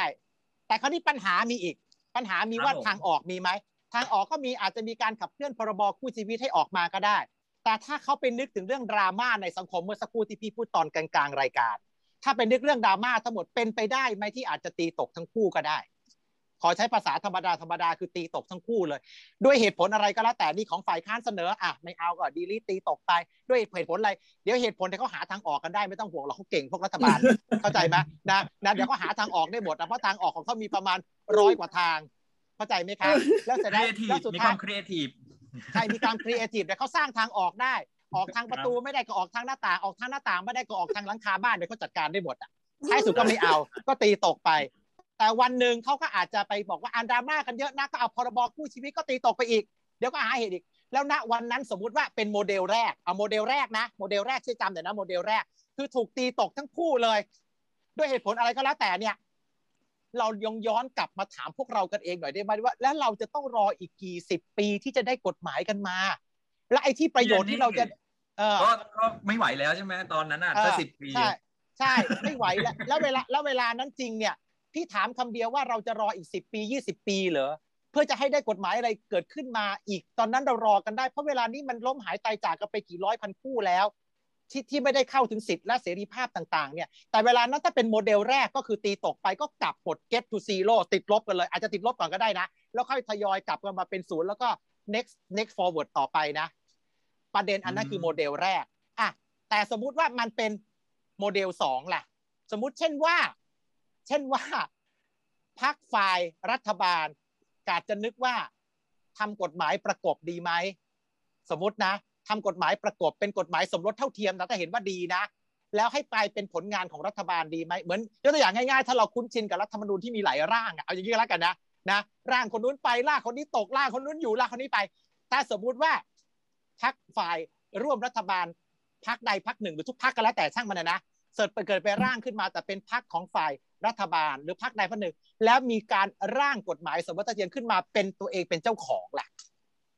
แล้วดีถูกเอาผลักเลยให้ทำเลยอ่าถูกผลักให้ของตัวเองเนี่ยมันผ่านเพื่อฐานเสียงเนี่ย พี่ก็ยินดีมากได้ได้นะเดี๋ยวผมไปร่างให้เดี๋ยวผมไปร่างให้เออแล้วก็ไปล่างให้ออเลย แล้วก็แล้วแล้วก็จับใส่มือไปเลย จะเป็นพรรคประชาธิปัตย์เป็นเจ้าของร่าง จะเป็นพรรคภูมิใจไทยจะเป็นพรทารงคประพชาลังรัปฐระนี่ชาแหรัละฐผมร่างให้เอาอะไรใส่ไปเลย แล้วให้เป็นผลงานของพรรคพลังประชารัฐว่าผ่านเพราะร่างอันนี้อะโอเค พี่ก็ยินดีอะเพราะพี่ก็อยากได้ร้อยเปอร์เซ็นต์อะพูดตรงๆนะเข้าใจไหม นี่ก็คือเป็นโมเดลสองแล้วก็ไม่ต้องมีพรบคู่ชีวิตก็ได้ เพราะมันก็เปลืองตัวเปลืองใจเพราะเหตุว่าอะไรเพราะเหตุว่าถึงแม้มันมีมันก็ต้องถูกขับ พี่ก็ต้องต่อสู้ในการขับเคลื่อนกฎหมาย marriage ต่อไป จะได้ไม่ต้องทำงานสองครั้งสองคราอะแต่แต่ถ้าเราจะคิดให้มีพรบคู่ชีวิตซึ่งมีศักดิ์ต่างกัน แล้วก็ต้องถอยหลังกลับไปนับหนึ่งใหม่ ที่พูดตะกี้เนี่ยเป็นเรื่องของเพศทุกเพศเนี่ยเหมือนอย่างกรณีของฝรั่งเศสเนี่ยพี่ว่าประเทศไทยเราก็มีอันเดียวก็พอนะ ก็คือกฎหมายสมรสเท่าเทียมนะ แต่เพียงแต่ว่าอันนี้คือโมเดลสองโมเดลที่จะเกิดขึ้นว่า ถ้าเช่นนั้นเราย้ายฝั่งความเป็นเจ้าของของกฎหมายสมรสเท่าเทียมเนี่ยไปอยู่ฝั่งผู้ที่มีอำนาจกำหนดนโยบายแล้วก็เป็นฝั่งรัฐบาลดีไหมได้ไม่เป็นไรอ่าแต่ท้ายที่สุดก็ต้องไปคิดว่ามันจะทันยุคนี้ไหมเนี่ยเดี๋ยวใกล้ๆจะเลือกตั้งอยู่แล้วนะรีบทนะอ่ารีบทำไปนะโอเค เพราะนั้นก็คือว่า หรือไม่ก็ต้องยุบสภาก่อนอะไรก็แล้วแต่ก็แล้วำว่ากันไปป็เพราะงั้นบวกนี่คือโมเดลสองที่จะเกิดขึ้น เป็นไปได้มีไหมสามไหมครับ มีมีโมเดลสามในโมเดลอันที่มีเหรอฮะโอ้โหอันที่อันที่สามได้พูดไปแล้วเมื่อสักครู่ไงคือคือฝืนดราม่าฝืนดราม่าแล้วก็มองถึงประโยชน์ที่ได้รับ ก็อาจจะขับเคลื่อนให้เป็นพรบคู่ชีวิตเนี่ย ผ่านออกมานี่ไงนี่ไงคือโมเดลสามเนี่ยไอ้โมเดลสามที่ผ่านออกมาเนี่ย พี่ว่ามีแรงต้านเยอะนะเพราะเป็นเรื่องกฎหมายที่ใช้กับเพศเดียวกัน คุณลองคิดดูเอาง่ายๆเรื่องฝรั่งเศสอันนี้พูดเรื่องฝรั่งเศสเยอะหน่อย ฝรั่งเศสเนี่ยตอนเขาผ่านกฎหมาย 2013 เนี่ยคุณเห็นไหมขนาดเขาโหวตกันผ่านในสภาเรียบร้อยแล้ว พอรุ่งเช้าเขามีการเผาบ้านเผาเมืองออกกันมาต้องแสนกว่าคนเลยนะ กลุ่มไอ้ conservative อะจำได้ปะแล้วเสร็จแล้วก็จำไม่ได้เอฮะอจำไม่ได้นะตอยังเกอยู่ครับแต่นั้นยังเด็กอยู่ 2013 เนี่ยขนาดกฎหมายเขาผ่านโดยสภาโหวตผ่านกันผ่านกันอย่างท่วมท้นเลยนะ ท่วมท้นเลยนะเขาปรากฏว่าเขาก็มีการไม่ยอมรับไอ้ conservative อนุรักษ์นิยมเนี่ยให้กฎหมายสมรสเอ่อของเขาเนี่ยรวมไปถึงทุกเพศเนี่ย ก็ออกกันมาโอ้โหต่อต้านกันเป็นแสนสองแสนคน แล้วท้ายที่สุดก็มีข่าวดังออกมาอันหนึ่งที่มีคนหนึ่งที่ไปประท้วง แล้วก็ไปผูกคอตายที่ที่ในโบสถ์ในฝรั่งเศสอะอันเนี้ยที่จำได้เป็นเป็นเป็นเป็นไปเซิร์ช Google ดูจะเจอแล้วมีคนที่ไปผูกคอตาย แต่ท้ายที่สุดก็ผูกคอตายฟรีเห็นไหมเพราะกฎหมายก็ผ่านมาจากสภามันก็โหวตผ่านแล้วไงขนาดอันนั้นเป็นกฎหมายสมรสที่ใช้กับทุกเพศด้วยนะอืม เพราะงั้นเพราะงั้นวันนี้ถ้าเราย้อนกลับไปฝรั่งเศสที่เขามีไอ้ concubinage เนี่ยคืออันนั้นไม่มีเรื่องนิติสัมพันธ์แบบสามีภรรยานะอันนั้นอันนั้นพูดพูดเติมไปหน่อยมันตะกี้มันลืมพูด แต่เรื่องของไอ้ไอ้ PACS กับไอ้ของ marriage เนี่ยมันใช้กับทุกเพศและมีฉันสามีภรรยา เห็นไหมขนาดเขามีทุกไลฟ์สไตล์ทุกอย่าง เพียงแต่เอาเพศเดียวกันมาใช้กับกฎหมายของชายหญิงก็ยังก็ยังลุกกันมาต่อต้านกันต้องแสนสองแสนคนไปผูกคอตายกันในโบสถ์ก็มีจนมีข่าวดังสมัยนั้น ท้ายที่สุดก็ก็ใช้กันจนทุกวันนี้เพราะงั้นแต่ถ้าย้อนกลับมาในเมืองไทย ถ้าเป็นโมเดลสามที่ว่ามีปัญหานะเพราะอะไรรู้ไหมโมเดลสามเนี่ยมันเป็นเรื่องของพรบคู่ชีวิตซึ่งผ่านออกมา โดยกำหนดให้เป็นเพศเดียวกันไงแต่นี่เพศเดียวกันเนี่ยแต่ถ้าทำให้มันทำให้มันทางออกมันได้แต่ทางออกอันนี้คงจะยากเพราะเหตุว่าจะต้องถอยหลังกลับไปนับหนึ่งใหม่ที่เอาทุกเพศมาใส่ด้วยเนี่ยเหมือนอย่างฝรั่งเศสนะทางจะยาก เพราะงั้นถ้ามันผ่านออกมาต้องผ่านไอ้ไอ้โมเดลสามนี่ออกมา แต่ถ้าผ่านโมเดลสามมาจะต้องถูกเรื่องดราม่าในสังคมอันนี้ เพราะอะไรรู้ไหม ข้อแรกที่พี่พูดถึงเมื่อสักครู่นี้มันต่างกันสองข้อเรื่องสวัสดิการเรื่องเงินเรื่องเรื่องอะไร เรื่องของต่างชาตินะมันไม่มันไม่แสบสันเท่ากับข้อหนึ่งที่เขาพูดเนี่ย ข้อหนึ่งที่เขาพูดคืออะไรไหมมันไม่มีความเสมอภาคต่อหน้ากฎหมายเรื่องของศักดิ์ศรีความเป็นมนุษย์ไงมันพูดเนี่ยของเนี่ยมันกินไม่ได้ มันเห็นไม่ได้ แต่มันใช้ได้นะอย่าลืม เห็นหรือปะถ้าเขาไปพูดเรื่องเอ๊ะทำไมทำเราไมต้องมีกฎหมายทำไมเกอ่าย์กฎหมายเลสเบี้ยนเนี่ยกฎหมายชายหญิงใช่ เนี่ยแหละแล้วเพราะมันอัก็นไม่นั้นเท่ากันด้วยนะ แล้วเขาไปงงไปพูหมดดถึแล้งวแล้วเขาไปเออพูดถึงประเด็นสำคัญที่มันเป็นแฟกเตอร์สำคัญเลยคืออะไร ความไม่เสมอภาคต่อหน้ากฎหมาย โอ้ใช้ได้ไว้ยคำนี้ ความไม่มีศักดิ์ศรีของความเป็นมนุษย์เฮ้ยมันใช้ได้อีกอะเพราะฉะนั้นถ้าเอาโมเดลสามออกมาเนี่ย มันจะเกิดความไม่เสมอภาคต่อหน้ากฎหมายแล้วทำไมคนเพศเดียวกันก็ใช้กฎหมายนั้น มันชัดเจน มันกินไม่ได้จับต้องไม่ได้มันไม่ใช่รูปธรรมอะแต่มันเป็นนามธรรมที่จับต้องได้เลยว่าเออกูไม่มีศักดิ์ศรีของความเป็นมนุษย์นี่หว่า กูไม่เสมอภาคต่อหน้ากฎหมายเหมือนชายหญิงนี่หว่า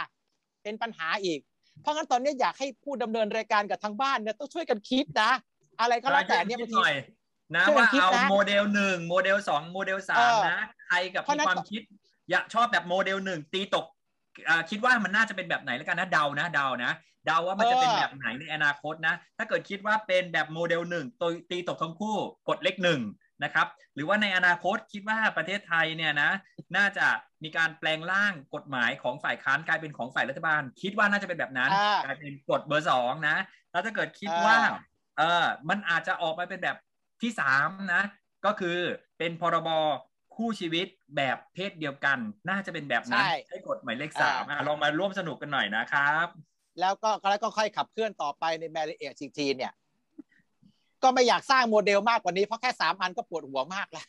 ใช่แล้วก็ถ้าเนี่เกิดยออกมาแต่ละโมเดลเนี่ยมันก็จะมีเหตุการณ์ต่อเนื่องต่างๆกันไปนี่นะครับนี่แหละเอ่อพี่ก็เลยต้องขออนุญาตเป็นผู้ดำเนินรายการเพื่อกลับไปถามผู้ดำเนินรายการชุดสามท่าน ว่าไอ้คำว่าเมื่อไหร่เนี่ยคุณเป็นคนช่วยตอบดีกว่า อย่าให้พี่เป็นคนตอบเลยเพราะในสามโมเดลเนี่ยมันมีไทม์ไลน์ชีวิตของมันกำหนดไว้อยู่เรียบร้อยแล้ว อย่างตีตกทั้งคู่ ก็ไม่ได้ใช้อะไรมากตุลยากอะรเอ้ย ตุลยากรบอกว่าอยากให้เป็นแบบโมเดลสองครับพี่แดันนี่ อ่า อันเนี้ยซึ่งเนี่ยเขาโมเดล ซึ่งว่าโมเดลถ้ากิสองว่าเนี่ยคิดว่าชอบแบบโมเดลสองนี่เสร็จอ๋อไม่เน้นเรื่องใครจะเป็นเจ้าของมึงเอากฎหมายกูมาก่อนใช่เออโมเดลสองเนี่ยก็ถือว่าเขาเขาเรียกว่า pos- possible คือมันเป็นความเป็นไปได้สูงไงถ้าเอาครับออกไปกับ เพราะว่า stakeholder มันมีอยู่4ส่วน ส่วน3ส่วนหลังเนี่ยมันไม่ค่อยมีอะไรอยู่แล้ว มันนอนมาเฉยๆแล้วมันส่วนคือผู้กำหนดนโยบายเนี่ยมันสำคัญ เพราะฉะนั้นตอนนี้ถ้าภาครัฐเอาไปเป็นเจ้าของซะ พี่ก็สนับสนุนโมเดลสองนะ ในฐานะเป็นผู้ร่วมรายการท่านหนึ่งเนี่ยเพราะพี่คิดว่า เพราะว่าพี่พี่ว่าถ้าโมเดลหนึ่งเนี่ย ขอโทษนี่ขอพูดไร้สาระให้ให้ให้เท่ากับความไร้สาระของคุณกาแฟหน่อยก็แล้วกันนะคะ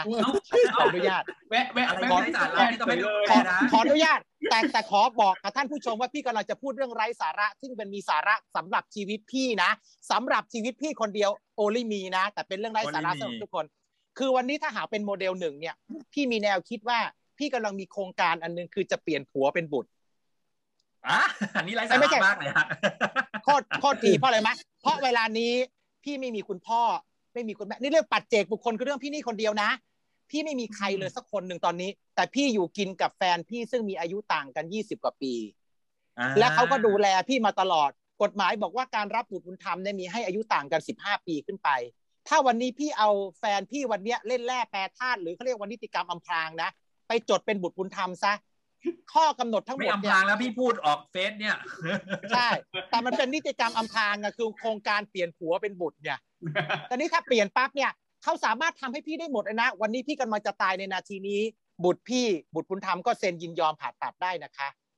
เขาจัดการดำเนินคดีอาญาให้พี่ได้นะคะเขาจัดการงานศพให้พี่ได้นะคะ เขาเป็นผู้อนุบาลหรือผู้พิทักษ์ถ้าพี่ไร้ความสามารถเสมอได้ความสามารถได้ และเขาก็รับมรดกพี่ได้ด้วยนะคะเขาได้ทุกอย่างเลย เพียงแต่เขาได้ในฐานะของบุตร ไม่ได้ในฐานะผัวของพรบคู่ชีวิตพี่แดนนี่ครับพี่กาแฟมีเรื่องจะถามครับผมมันผมกี่ปีได้นะพี่แดนได้นี่พี่แดนนี่เอ่อกาแฟสิบห้าต้องต่างกันเท่าไหร่ครับสิบห้าปี ต้องห่างกันต้องสิต่างบกันห้าเท่าไหร่ปีสิบสิบห้าห้าปี เราต้องไปหาโอ้ยหัวถามโรงเรียนโรงเรียนประถมแล้วล่ะใช่พี่พี่ต้องบอกว่าขออนุญาตท่านผู้ชมก่อนว่าพี่เนี่ยจะพูดในเรื่องสาระสำคัญแต่ตัวพี่แต่มันดูเหมือนไร้สาระสำหรับคนอื่น ถ้าพี่กำลังคิดว่าพี่ไปตกในโมเดลหนึ่งเนี่ย พี่รอไม่ได้อะ พี่อายุก็ห้าสิบหกห้าสิบเจ็ดแล้วอะเข้าใจอะปะผมคิดว่าคงต้องเปลี่ยนสำหรับบางคนเนี่ยต้องเปลี่ยนผัวให้เด็กลงนะฮะใช่เพื่อเพื่อจะไปโครงการเปลี่ยนผัวเป็นบุตรเนี่ยเข้าใจไหมเพราะฉะนั้นพี่คิดว่าเอ๊ะเห็นภาพแต่ถ้ามามักนไปตก แต่ถ้าแต่ถ้าไปตกโมเดลสามเนี่ยโอเค พี่ถ้ามันสามารถจะออกมาได้ทันทันการภายในปีสองปีนี่พี่ก็สามารถจะจะ keep โมเดลโมเดลสามไว้สำหรับคู่ชีวิตของพี่ได้นะ แต่ถ้ามันไปตกโมเดลหนึ่งพี่ว่าพี่น่าจะต้องมีนิติกรรมต้องอำพหาทางรางของเกิตัวดเอขึ้งนอะใช่ เราต้องหาทางออกใช่ของตัวเองครับพี่ พี่กิตินันใช่โชคดีมีผัวเด็กสิบห้าปีนะฮะ ใช่ใช่ใช่อ่า น้องคุณตุลยากรบอกว่าเขาก็เหมือนกันคงจะต้องหาสามีอายุห่างสิบห้าปีไว้ก่อนแล้วล่ะเนี่ย ใช่อย่างเงี้ยเป็นต้นใช่อย่างเงี้ยเพื่อจะไปเปลี่ยนเนี่ย แต่อันนี้มีมีคู่มีคู่ท่านหนึ่งนะ ซึ่งเป็นซึ่งเป็นเอ่อเอ่อคู่สำคัญท่านหนึ่งที่อยู่ในสมาคมพี่เนี่ยเขาก็อายุ 60 กว่า แล้วเขาก็อยู่กินกับคนอายุแค่ 40 กว่านะเขาก็มีแนวคิดเดียวกับพี่นะ เพราะเลยมะเพราะปัจจุบันเขาก็มีมีพ่อไม่มีแม่ไม่มีพี่ไม่มีน้อง ซื้อบ้านก็ซื้อร่วมกัน ใส่ชื่อร่วมกันเขาก็เนี่ยเวลานี้ถ้าเขาเป็นอะไรเนี่ยเขาก็ไม่มีใครทำอะไรเขาเนี่ยเขาก็เลยมีแนวคิดแบบเดียวกับพี่ เพราะงั้นพี่คิดว่าเรื่องบางอย่างที่ไร้สาระสำหรับคนอื่น หรืออาจจะเป็นเรื่องที่สุนทรียภาพเรื่องของการ make fun สนุกสนุกในการพูดคุยกันเนี่ย แต่มันอาจจะเป็นประโยชน์สูงสุดสำหรับผู้บางคู่สำหรับพี่ก็ได้ จริงจริงๆครับผมจริงๆคเพรับราะว่ากฎหมายเนี่ยไม่เอื้อเนี่ยมันทำให้เราต้องหาทางออกเพื่อให้ตัวเรารอด ซึ่งผมคิดแต่ว่ามันเป็นแต่สิ่งพี่ที่จำเป็นของมนุษย์ใช่เนาะอืม แต่คราวนี้พี่เนี่ยไม่อยากถูกนินิตินิเอ่อติฉินนินชาว่าถ้าวันหนึ่งพี่ต้องไปจดสามีพี่มาเป็นบุตรบุญธรรม แล้วพี่ยังต้องมีเพศสัมพันธ์กับบุตรบุญธรรมอยู่เนี่ยพี่คงรับไม่ได้อะมันจะโรงการดิสเครดิตในสังคมมากว่าตายเขาเป็นลูกเราแล้วยังไปเอาลูกเนี่ยไม่ได้นะ โอ้แล้วมีกฎหมายพรบคู่ชีวิตนะเขาที่ให้รับบุตรบุญธรรมนะเขาให้รับบุตรบุญธรรมได้ใช่ไหมเมื่อสักครู่ใช่ไหมแต่ถ้าวันหนึ่งผู้รับบุตรบุญธรรมไปแต่งงานกับบุตรบุญธรรมเนี่ย เอ่อเขาถือว่าให้กฎหมายสมรสเพศเดียวกันพรบคู่ชีวิตเนี่ยคือสิ้นผลไปกฎหมายเขาเขียนไว้ดีนะอืมอืมคือวันหนึ่งถ้าเราถ้าวันหนึ่งเราเอาคนมาเป็นลูกบุญธรรมเรา สมมติเราไปเป็นลูกบุญธรรมเราเขาเติบใหญ่มาอายุยี่สิบแล้วเราก็อายุต้องสี่สิบห้าแล้ววันหนึ่งอยากจะแต่งงานกันเนี่ย ก็แต่งได้นะ ก็จดได้ แต่ว่าเขาให้ให้ให้ไอการสมรสการเอ่อคือคือการคือการสมรสมัน มันสิ้นไปถ้าเราถ้าถ้าเราเอาบุตรบุญธรรมมามามาเป็นเป็นบุตรบุญธรรมคู่สิ้นชีวิตไปอย่างเงี้ยเปลี่ยนเป็นคู่ชีวิตอ่าแล้วโทษทีโทษทีความเป็นครับบุตรบุญธรรมสิ้นไปกฎหมายกฎหมายเขาเขียนไว้ในในพรบคู่ชีวิตนี้มาตราหนึ่งด้วยโอ้เยี่ยมโอ้ดีมากเลยนะคครัรับบหาทางออกวิ่งไปหาทางออกเลยนะฮะ ใช่ใช่เป็น ทางออกสำหรับหลายๆคนที่ดูไลฟ์วันนี้อยู่นะครับ ที่แบบมีถูกต้องอายุอายุสามสิบห่างกันหาสิบห้านะฮะอายุสี่สิบห้าหายี่สิบเท่าไหร่นะงงกับตัวเอง อายุสี่ห้าหาสักเท่าไหร่สามสิบสามสิบอืมผมว่าเหมาะอยู่ได้อยู่ใช่ได้แต่อยู่แต่กฎแต่กฎหมายพรบคู่ชีวิตเนี่ยมันมีอยู่มาตราหนึ่งแต่เดี๋ยวมาตราพี่จำไม่ได้ แต่เขาบอกว่าคล้ายๆ ว่าแต่เขาพูดให้เป็นคำว่า เอาเอาจากบุตรบุญธรรมมามาจดทะเบียนสมรสนะอืมแล้วก็ให้ความเป็นบุตรบุญธรรมสิ้นไปคือเขาให้คือเขาคือเขา หาทางออกไว้เอ่ให้อเอ่อเอ่อเอ่อหาทางออกแต่แต่เขาแต่เขาให้แค่วันเวนะ คือเรื่องบุตรบุญธรรมมาเป็นคู่ชีวิตและให้บุตรบุญธรรมสิ้นไป แต่เขาก็ไม่ได้หมายความว่า วันหนึ่งเราไปจดคู่ชีวิตแล้วเราก็จะเปลี่ยนมาเป็นบุตรบุญธรรมเขาก็ไม่ได้เขียนไว้นะ แต่ท้ายสุดพี่ก็ว่าทางออกกฎหมายก็ทำได้อยู่ดี การจดทะเบียน เหมือนเหมือนจดทะเบียนเลิกกันอะ เหมือนจดเราจดทะเบียนเลิกกันเสร็จมันก็ไม่ได้มีอะไรกันแล้วใช่ไหมแล้ววันหนึ่งเราก็ค่อยอาทิตย์ต่อไปเราก็ไปจดเป็นลูกบุญธรรมก็ได้เหมือนกัน เพราะว่ากฎหมายมันก็ไม่ได้ผิด มันก็ไม่ได้ผิดแผกแตกต่างอะไรกันครับ ก็จริงครับผมแต่ผมกำลังคิดอยู่ว่าทำไมชีวิตเราต้องยากกันขนาดนั้นครับพี่ใหญ่ใช่ครับพี่แดนนี่เราใช่เราเหมือนไม่ใช่มนุษย์เลยนะต้องคำมาถาหามที่ทางจะอถามอกพี่อะไรแดนนี่เนี่ยคือที่พี่แดนนี่ที่เขาเวิร์กกันมาแปดปีอย่างเงี้ยครับที่ทำแล้วตกทำแล้วตกทำแล้วตกอย่างเงี้ยฮะมันมีพื้นฐานของการเลือกปฏิบัติอยู่หรือเปล่าอะครับพี่แดนนี่คือมันเป็นเขาเรียกมันเป็นแนวคิด มันไม่ได้สร้างสังคมเนี่ยมันไม่ได้สร้างให้เราแปลกแยกหรือแตกแยกกันนะ แต่ถ้าในรอบแปดเก้าปีนะ แต่ถ้าในรอบมากกว่าเก้าปีสิบปีเนี่ยมันใช่ ที่เขายังมองว่าเราเป็นคนวิปริตผิดเพศ ไม่ใช่เป็นคนตามธรรมชาติอะไรต่างๆนะจนกระทั่ง WHO ต้องออกมายอมรับเราว่าเราเป็นคนที่เอาออกจำจำแนกโรคไอไอซีดีเทนเรียบร้อยว่าเราไม่ได้วิปริตผิดเพศ คนข้ามเพศก็ไม่ใช่ไอ้นั่นสาธารณสุขเขายอมรับกันมาทำให้เราเปลี่ยนจากคนวิปริตผิดเพศ คนผิดธรรมชาติกลายเป็นคนที่ถูกต้องตามธรรมชาติ นั่นสมัยประมาณสัก 30 ปีที่แล้วนะแต่ถ้าถามถ้าคุณเก่งถามว่าใน 8 ปีหลังเนี่ย เขาไม่ได้สร้างสองอย่างเนี่ยมาให้เกิดความแปลกแยกหรือแตกแยกกันนะเหมือนอย่างเหมือนอย่างประวัติศาสตร์ที่พี่เล่าไงวันหนึ่งคู่เกย์เขาต้องการแต่งงานแล้วเขาแต่งไม่ได้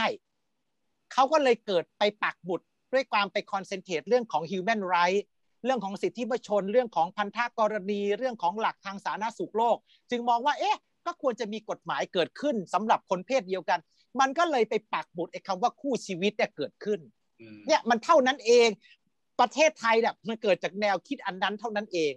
และท้ายที่สุดมันก็เกิดการขับเคลื่อนว่าภาคประชาชนก็อยากได้พรบคู่ชีวิตอีก แต่ก็ขอเอารักต่างเพศไปใส่ด้วยได้ไหมเพราะวันนั้นพรบคู่ชีวิตที่มีรักต่างเพศเข้ามาด้วยสมัยภาคประชาชนเขามองว่าประมวลแพ่งและพาณิชย์เนี่ยก็ยังมีความไม่เสมอภาคระหว่างหญิงชายอยู่ดีนะเขาเลยคิดว่าเขาจะไปออกกฎหมายพรบคู่ชีวิตฉบับภาคประชาชนที่รวมทั้งทุกเพศแล้วให้มันดี เห็นไหมแนวคิดต่างๆเนี่ยมันเกิดจากคำว่า อซีวีพัฒน์ชีพนี่แหละมันมีมาตลอด เสร็จแล้วในขณะเดียวกันบริบทของศาสนาเองก็ไม่เอื้อด้วยเออพี่ลืมพูดข้อนี้ ศาสนาเนี่ยเขาไม่เอื้อนะสองศาสนาที่เห็นชัดๆเลยอิสลามกับคริสเนี่ยคืออิสลามเขามองว่าเรื่องของรักต่างเพศเนี่ยเขามองว่าเนี่ยเป็นสิ่งที่พระเจ้าเขากำหนดออกมา ว่าเรื่องการผลิตผลทรัพยากรที่เกิดขึ้นมาเป็นทรัพยากรมนุษย์ที่เกิดขึ้นมา คือคนต้องแต่งงานแล้วมีลูกอะ่ะแต่ถ้าหากว่ามองว่าผู้ชายกับผู้ชายไปเอากันทางก้นเมื่อไหร่ปั๊บเนี่ย อิสลามบอกว่าโลกแตกได้เลยนะ คือพระเจ้าเขาสั่งเอาไว้อย่างนั้นผู้นำของเขาสั่งไว้แบบนั้น มันก็เลยกลายเป็นว่าเขาก็เลยไม่ให้กฎหมายเนี่ย ที่จะสนับสนุนเรื่องของกฎหมายสมรสเท่าเทียมนะแต่คุณเชื่อไหมว่าการที่เขาไม่สนับสนุนกฎหมายสมรสเท่าเทียมเนี่ยในแง่ของแกว่าให้เพศชายกับเพศชายมาเอากันทางตูด แล้วก็โลกต้องแตกเนี่ย แต่เขาย้อนกลับไปคิดว่า และถ้าเป็น civil partnership เขายินดีไหมคุณเชื่อไหมว่าเขายินดี เพราะเขามองใน meaning คำว่า partnership เป็นหุ้นส่วน เขาไม่มองว่าสองคนเนี่ยคือต้องมาร่วมหอลงลงแล้วเป็นชีวิตเดียวกัน ความเป็นหุ้นส่วนเนี่ยมันยัง separate นะเหมือนเราเป็นเหมือนพี่ทำร้านอาหารคู่กับคุณเก่งเนี่ยมันก็เป็นเราก็เป็นคนละคนเราไม่ได้เป็นอะไรกันนะเราเป็นแค่หุ้นส่วน ชีวิตมันก็ถูก separate ออกจากคนละคน แต่ถ้าเรามาจดทะเบียนสมรสกันเนี่ยเขามองว่าเป็นคนเดียวกันพอเป็นคนเดียวกันปั๊บเนี่ยอิสลามเขาบอกเนี่ยไม่ได้ เพราะงั้นเขาเลยไม่สนับสนุนสมรสเท่าเทียมแต่เขาไปสนับสนุนไอซีวีพันธชิพ พูดง่ายว่า หลับตาข้างหนึ่งที่พูดภาษาชาวบ้านหน่อยก็แล้วกัน เพื่อหาทางออกว่าอะมึงไปเป็นหุ้นส่วนกันก็โอเคอะมึงเป็นหุ้นส่วนชีวิตกันมึงก็ยังคนละคนกันอยู่ดีเราว่าจบเนี่ยก็เลยอันนั้นขึ้นมาใจกว้างพอสมควรในระดับหนึ่งแต่ว่าเพราะนั้นเพราะนั้นปัญหาก็คือว่า ไว้ที่คำว่าสมรส เอาไว้สงวนไว้สำหรับชายหญิงครับผม ใช่เพราะนั้นไอไอไอความท้าทายหรือไอ challenge ต่าง ๆ ที่มันจะเกิดไอพรบคู่ชีวิตนั้นน่ะมันก็ไปสนับสนุนอย่างที่พี่พูดของสามเหตุผล สนับสนุน human rights สนับสนุนเรื่องศาสนาอะไรต่างๆ จนออกมา แต่พอมีชุดความรู้ใหม่ก็เลยเกิดการแก้ไขแพ่งและพาณิชย์สมรสเท่าเทียม ซึ่งอย่างที่คุณเก่งถามว่า มันได้เกิดการ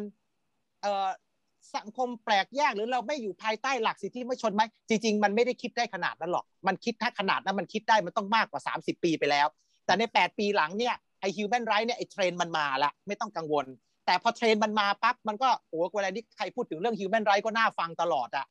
เข้าใจไหมพูดอะไร human rights ก็น่าฟังแต่มันหมายก็ว่า แต่ถ้าคุณกาแฟพูดอาจจะไม่น่าฟังนะ อันนี้ต้องขอแซวนิดหนึ่งนะเพราะคุณกาแฟน่าจะพูดเรื่อง human rights ไม่ได้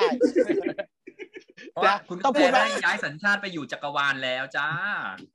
คุณคุณกาไปหลายรอบแล้วคุณกาแฟผมรู้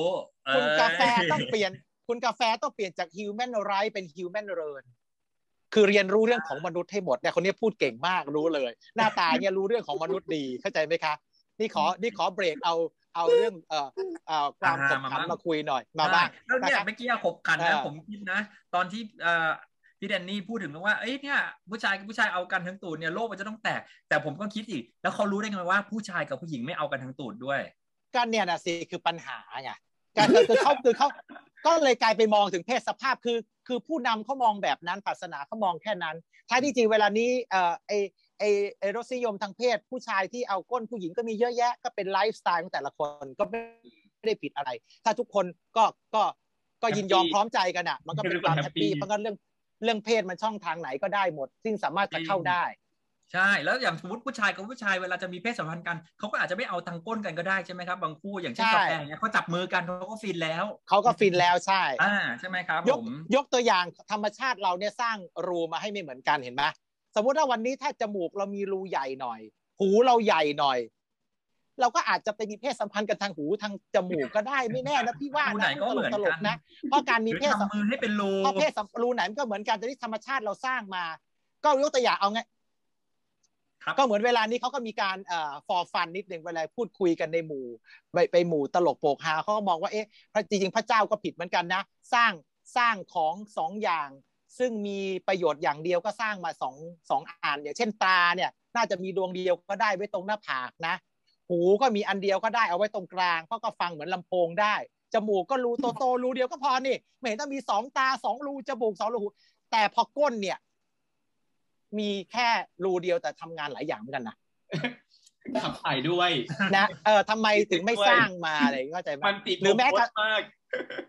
หรือแม้กระทั่งปากเราเนี่ยก็สามารถทำอะไรได้หลายอย่างไม่ว่าจะเป็นการพูดการกินการดูดการเลียการอม แต่ก็เอามาให้แค่ปากเดียวอีกอะไรเงี้ยเนี่ยพระเจ้าอาจจะสร้างมาผิดนะอันนี้ต้องฝากคุณกาแฟไปถามพระเจ้านิดนึงว่าทำไมถึงสร้างมาผิดขอรีได้เควสอยู่เพิ่มใกล้เพิ่มจักรรูวาลให้แล้วหน่อยถามได้ครับพี่ใช่พี่เจนนี่ สมมติว่าวันวันหนึ่งครับกฎหมายอ่ามัมันผ่านแล้ว ทุกอย่างมันผ่าผ่านนละพี่พี่แดนนี่กังวลเรื่องอะไรที่สุดในการใช้กฎหมายฉบับนี้ฮะ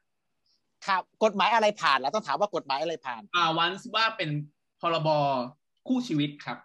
อะโอเค ถ้ามีความกังวลที่เกิดขึ้นในภาพประเทศไทยเนี่ย อาจจะกังวลถึงขั้นขนาดว่า อาจจะต้องมีเอ่อกลุ่มภาคประชาสังคม หรือผู้ที่อยู่ในชุมชนเนี่ยลุกขึ้นมาต่อต้าน กฎหมายที่มันผ่านนี้ โดยในยะที่พี่ได้เรียนให้เข้าใจแล้วว่า เรื่องศักดิ์ศรีความเป็นมนุษย์เนี่ยเราอธิบายยากมากในการที่จะเอาบอกว่าไอเนี่ยไม่ใช่ศักดิ์ศรีของความเป็นมนุษย์ มันไม่ใช่เลยนะ ถ้าหากว่าต้องออกกฎหมายมาแล้ว ไม่ได้ความเท่าเทียมกับคำว่าชายหญิงเนี่ยซึ่งอาจจะมีเป็นลำดับรองลงมาที่ยังไม่ได้สิทธิ์สองสิทธินั้นไอ้ไม่ได้สองสิทธิ์ยังไม่พอนะ อ้มันไม่ได้ความเสมอภาคต่อหน้ากฎหมายด้วยเนี่ยอันนี้เป็นอันใหญ่ที่จะเกิดขึ้นภาพในประเทศไทยในหมู่ภาคประชาสังคม หรือคนในชุมชนด้วยกันเองเนี่ยแต่ถามว่าไอ้ตรงนั้นน่ะท้ายที่สุด ถ้าเรามองเป็นติ้งโพสทีฟจะเป็นสิ่งที่ดีมาก เพราะอะไรคุณรู้ไหมหนึ่งกฎหมายถ้ามันออกนี่เราขอแนวคิดแบบคิดในแนวโพสทีฟนะถ้ากฎหมายออกมา แล้วมีประชาชนต่อต้านไม่เห็นด้วย หรือมีภาคประชาสังคมไม่เห็นด้วยตามหลักในยะที่พี่ให้ไว้สามสี่ข้อนั้นอะ อันนี้แหละดีมากเลย เพราะมันจะได้นำไปสู่การขับเคลื่อน เพื่อให้ไปเกิดไอ้กฎหมายสมรสเท่าเทียมได้โดยไวขึ้นไงเห็นแล้วปะบางประเทศใช้เขาเร่งแก้เอ่อบางประเทศใช้เวลาห่างกันต้องเนี่ยอย่างกรณีอย่างอังกฤษเนี่ยอังกฤษเนี่ยเอ่อปีพันเก้าร้อยเก้าเก้าเอ่อขอโทษขอโทษ ปีสองพันสี่เนี่ยอังกฤษได้กฎหมายแบบไอซีวิลพันธชีพตั้งปีสองพันสี่เนี่ยแล้วสุดท้ายก็ใช้กับเพศเดียวกัน แต่ในที่สุดวันนี้ก็ มาถึงปี 2013 เนี่ยห่างกัน 9 ปีเห็นไหมก็มาใช้กฎหมายเป็น marriage ที่ได้กับทุกเพศเนี่ยเยอรมันก็เป็น 10 ปีนะต่อสู้กันมาเลือดตกยางออกไอเปลี่ยนจากไอซีวิพันธชีพเป็นสมรสเท่าเทียมเนี่ยแต่ของบ้านเราเนี่ยอาจจะไวขึ้นก็ได้นะ ถ้ามันเกิดมีพรบคู่ชีวิตออกมาแล้วนะสมมติสมมติทุกตัวอย่าง เวลานี้เราหลับตาพร้อมกันปิ้งแล้วลืมตาขึ้นมีกฎหมายสมรสเท่าเทียมเกิดเอ้มีกฎหมายพรบคู่ชีวิตเกิดขึ้นวันนี้ละพี่ว่าพรุ่งเนี้ยคุณอยู่กันไม่ติดหรอกเอางี้ก็แล้วกัน กระเทยต้องไปเขตกันแล้วล่ะอ่าแผ่นดินลุกเป็นไฟนะแผ่นดินลุกเป็นไฟ กระเทยกระเทยไปไหน กระเทยไปไหนคนหนึ่งเหมือนก็ไปร้อยคน เป็นไฟ เพราะฉะนั้นพอเป็นไฟปั๊บเนี่ยพี่ว่าเขาก็มีหลักวิชาการมัน support อยู่แล้วกระกระเทย กระเทยเกย์ยุคนี้ไม่ใช่ยุคอื่นๆนะ มนุษย์เรานะวันนี้เรื่องหลักวิชาการงานวิจัยอะไรโอ้เยอะแยะหมดที่จะ support ได้ เพราะงั้นถ้าหากว่าแผ่นดินจะลุกเป็นไฟด้วยหลักทางวิชาการ แล้วก็บอกว่านี่คือศักดิ์ศรีความเป็นคนสิทธิมนุษยชนอะไรก็แล้วแต่อ้างอิงถึงสิทธิเสรีภาพต่างๆเนี่ยพี่ว่าอันตรงเนี้ยมันกลับกลายเป็นเรื่องดี เพื่อทำให้ไปขับเคลื่อนในการมีกฎหมายสมรส สมรสเท่าเทียมได้ได้ไวขึ้น และแม้กระทั่งในยะเดียวกัน อาจจะลุกขึ้นมาเพื่อจะขอแก้ไข กฎหมายพรบคู่ชีวิตให้กรรมให้รักต่างเพศเข้ามาใช้ด้วยก็อาจจะกลายเป็นซอปัญหาขึ้นมาอีกทีก็ได้นะตอนนั้นก็ไปแก้ไขกฎหมายไงแก้ไขกฎหมายก็กระบวนการแก้ไขกฎหมายก็คล้ายๆกับร่างกฎหมายใหม่เนี่ยต้องฟังก่อนนะแก้กฎหมายกับร่างกฎหมายใหม่เนี่ยคล้ายๆกันเลยนะเพราะงั้นวันหนึ่งก็อาจจะบอกว่าอ่าถูกนำเสนองั้นให้พรบคู่ชีวิตเนี่ยถูกแก้ไขขึ้นมา ให้เอาคำว่ารักต่างเพศมาใช้พอแต่ถ้าใช้ได้ปั๊บก็ยังจบอยู่แค่ตรงนั้น แต่ยังไม่จบเนียนนะ ท้ายที่สุดก็ต้องไปทำให้สมรสเท่าเทียมมันได้กับทุกเพศอยู่ดี แล้ววันนั้นถ้าเป็นภาพบรรยากาศสวยงามเลย ประเทศไทยก็อาจจะมีกฎหมายสองตัวอยู่ในประเทศไทย และก็ใช้ได้ทั้งคู่ใช้ได้กับทุกเพศ ทั้งคู่ชีวิต เอ่ยสมรสเท่าเทียมใช้ทุกเพศ แล้ววันนั้นก็เป็นกฎหมายทางเลือกที่วันหนึ่งใครจะจูงมือไปทำอะไร ยกตัวอย่างเช่นชายหญิงทั่วไปอาจจะจูงมือกันเข้าไปจดพรบคู่ชีวิตก็ได้ เพราะเขาอาจจะไม่อยากได้อะไรที่มัน เท่าเท่าๆกันกับสมรสเท่าเทียมเพราะบางคู่เนี่ยมันเป็นเรื่องปัจเจกบุคคลมีอีกอันหนึ่งที่พี่ให้ตัวเลขไว้แต่ไม่ได้เป็นตัวเลขที่บ่งชัดนะ แต่ฝรั่งเศสเนี่ยเขามีกำกำงานออกมาตัวหนึ่งว่า พอเขามีกฎหมายสองตัวระหว่างไอ้ปาร์คเนี่ยกับระหว่างไอ้แมรี่เอชเนี่ยเขาบอกเวลานี้ชายหญิงเนี่ยจูงมือกันไปจดแบบปาร์คเนี่ยเยอะกว่าจดแมรี่เอชด้วยนะ เนี่ยเหตุผลก็เป็นเหตุผลอันเนี้ยก็ต้องคิดเอาไว้ว่าทำไมเขาถึงอยากไปใช้กฎหมายที่มันรองลงมาล่ะอืเพราะมันเป็นเรื่องของบุคคลเป็นเป็นเรื่องของปัจเจกบุคคลเป็นคู่คู่ๆไป เพราะฉะนั้นวันหนึ่งถ้าเราสนับเออเพราะฉะนั้นวันหนึ่งถ้าหากว่าเออใช่เป็นแค่คู่ชีวิตก่อน แล้วถ้าเกิดเขามั่นใจกับคนนี้สุดๆแล้วเนี่ยค่อยอ่าเป็นสมรสเท่าเทียมสมรสใช่กันไปครับเพราะฉะนั้นพี่ว่าถ้าโซฟาพี่หลับตาแล้วนึกอะไรได้หมดในประเทศไทยเนี่ยพี่อยากให้มีกฎหมายเนี่ยทั้งสองตัวเลยนะทั้งพรบคู่ชีวิต ทุกเพศ แล้วก็ให้มีกฎหมายสมรสเท่าเทียม ทุกเพศ แล้วก็แล้วก็พรบคู่ชีวิตออกมาก่อน สมมติมันมันสมมติบังเอิญมันตกในโมเดลสามนะมันออกมาก่อน แล้วมีแรงต้านมาก แต่แรงต้านเนี่ยให้เปลี่ยนเป็นแรงบันดาลใจซะแรงบันดาลใจให้เกิดการขับเคลื่อน think positive แล้วขับเคลื่อนไปทำให้กฎหมายเท่าเทียมมันเกิดไวขึ้น และตอนนี้ที่มันเกิดไวขึ้นนะ ขอโทษนะ ต่อให้อยู่ในพรรคฝ่ายอะไรก็ก็คงได้อะตอนนั้นอะมองดูแล้วเพราะมันเกิดแรงต้านแล้ว หรือแต่แต่แต่แต่แต่พี่คิดว่าตอนนั้นก็ต้องถูกฉกฉวยโอกาส ยังไงก็แล้วแต่กฎหมายสมรสเท่าเทียมจะเกิดขึ้นในอนาคตไม่ว่าจะเป็นโมเดลไหนก็แล้วแต่สมมติโมเดลสามว่าเกิดแรงต้านเปลี่ยนแรงต้านให้เป็นแรงบันดาลใจท้ายสุดกฎหมายสมรสเท่าเทียมก็ต้องออกโดยฝ่ายภาครัฐอยู่ดีอะไอ้ฝ่ายรัฐบาลอยู่ดีอะไม่ว่าจะเป็นรัฐบาลไหนก็แล้วแต่นะไม่เป็นไรผมเห็นด้วยยังไงก็ได้ช่วยเอากฎหมายมาที เพราะว่าคนที่ต้องการใช่ใช้กฎหมายคนที่ต้องการได้รับการรับรองสิทธิ์เนี่ย คือเขารออยู่ทุกวันนะฮะ ใช่ใช่อืม แล้วทำไมเราต้องขาดเรื่องสิทธิ์กันไปทั้งทั้งที่ ขอพูดคำเดิมนะคำเดิมนี่พี่เน้นมากเลยคือว่าเรามองประโยชน์ เราไม่ได้มองโทษครับสังเกตสังเกตปากของนิชานะคะ เรามองประโยชน์ เราไม่ได้มองโทษ เพราะประโยชน์มา 95%แล้ว เราจึงไม่ได้มองเรื่องของโทษ5%ใช่ โอเค มันก็คือโทษอยู่ดีแหละในยยะมันเปลี่ยนไม่ได้โทษก็คือโทษ ประโยชน์คือประโยชน์แต่เรามองว่าประโยชน์มันได้ 95%เพราะฉะนั้นถ้าเรามองประโยชน์ 95%บวกกับบริบทบรรยากาศของสังคมไทยของการเมืองไทย คุณผู้ชมทางบ้าน คุณผู้ชมในจักรวาลทั้งหมดก็ต้องไปคิดกันเอาเองว่า มันจะอยู่ในโมเดลไหนที่คุณคิดว่ามันเหมาะสมที่สุดที่มันจะทำให้เราได้เข้าถึงสิทธิ์และหน้าที่และเสรีภาพ ในฐานะที่เราเป็นมนุษย์คนหนึ่งจริงได้สักที ผมเห็นด้วยกับพี่เจนนี่ใช่ผมเห็นด้วยนะครับอืมผมเพราะว่าเออเมื่อโลกมันเปลี่ยนไปนะครับผมอ่าความหลากหลายมันก็มากขึ้น ดังนั้นกฎหมายเนี่ยจะต้องรองรับทุกวิถีชีวิตที่อยู่บนแผ่นดินที่กฎหมายนั้นบังคับใช้เนาะใช่ไม่ใช่แบบว่าจะยึดอยู่นั่นแหละนะ ไม่เปลี่ยนเลยเนี่ย ดังนั้นรัฐกับประชาชนน่ะมันจะแหกออกจากกัน ไปอยู่คนละทาง และในปัจจุบันเนี่ยผมเห็นคนรุ่นใหม่ๆนะครับผมที่เป็นลูกศิษย์ผมเนี่ยเขามีแฟนนะครับแล้วเขาก็ไปอยู่ต่างประเทศแล้ว เพราะว่าเขาบอกว่าเขารู้สึกเขาเป็นคนมากกว่า เวลาเขาอยู่ในประเทศนี้อืมโดยเฉพาะเมื่อเขาเป็น LGBT ครับเนี่ยแล้วกว่าและสิ่งเนี่ยมันร้าวใจเราไหมถ้าเขาพูดคำว่าเขามีความเป็นคนมากกว่าในประเทศอื่น แต่มีความเป็นคนน้อยกว่าในประเทศเราเนี่ยเราร้าวใจไหมขอโทษพูดเรื่องเอ่อเป็นข้อเท็จจริงให้ฟังแล้วรู้สึกหน้าม้านไปหลายรอบ เพื่อนที่มาจากต่างประเทศเนี่ยเห็นพี่อยู่กินกัน ฉันสามีภรรยาเนี่ยเขาบอกอะบ้านยูเนี่ยยังไม่มีกฎหมายแต่งงานกันอีกเหรอโอ้เขาถามมาคำนี้แรงมากนะตอบไปได้ เพราะเพราะว่าไอ้พาราไดส์ของเมืองไทยเนี่ยทุกคนไปเข้าใจว่าทุกอย่างเรามีครบหมดแล้วนะพาราไดส์ของเมืองไทยที่ที่เป็นสวรรค์ของเกย์เนี่ยและอีกอย่างหนึ่งบางทีเห็นเห็นกระเทยคนหนึ่งแล้วก็แล้วเข้าเข้ามาเขาบอกอะอยู่ยังใช้มิสเตอร์อีกเหรอเนี่ยบางทีคำพวกเนี้ยมันร้าวใจพี่มากนะ เวลานี้คนที่เปลี่ยนเพศไอ้พรบรับรองอัตลักษณ์ทางเพศสภาพเนี่ยคุณรู้ไหมในโลกเราเนี่ยที่มีประมาณ 200 ประเทศเนี่ยก็มี 80 ประเทศในการเปลี่ยนเพศแล้วนะชายเป็นหญิงหญิงเป็นชายแล้วเปลี่ยนเพศแล้วข้ามเพศไปเนี่ยเอาไว้เดี๋ยวจัด EP หน้าเนี่ยเดี๋ยวพี่จะพูดเรื่องนี้อีกทีก็ได้ไอการพรบรับรองเพศสภาพที่จะต้องเปลี่ยน เพราะมันพูดได้อีกเป็นชั่วโมงสองชั่วโมงอะในการที่ต้องย้ายเพศจากชายไปหญิงหญิงไปชายสิทธิหน้าที่ได้อะไรบ้างแปลงเพศไปแปลงเพศ ตามหลักอาร์เจนตินามอลตาอะไรก็แล้วแต่เดี๋ยวเราไปเป็น EP หน้าได้เข้าใจไหมเดี๋ยวเดี๋ยวจัดกันมาใหม่ ขอบคุณมากเลยขอบคุณล่วงหน้าครับพี่ ขอบคุณเออแล้วเราจะพูดเรื่องนั้นเรื่องเดียว แต่คำถามเขาบอกอะไรสาวประเภทสองหรือกระเทย หรือที่เราคุ้นชินคำว่าผู้หญิงข้ามเพศหรือผู้ชายข้ามเพศเนี่ยคุณยังเป็นมิสเตอร์อยู่อีกเหรอในความที่เป็นกระเทยเนี่ย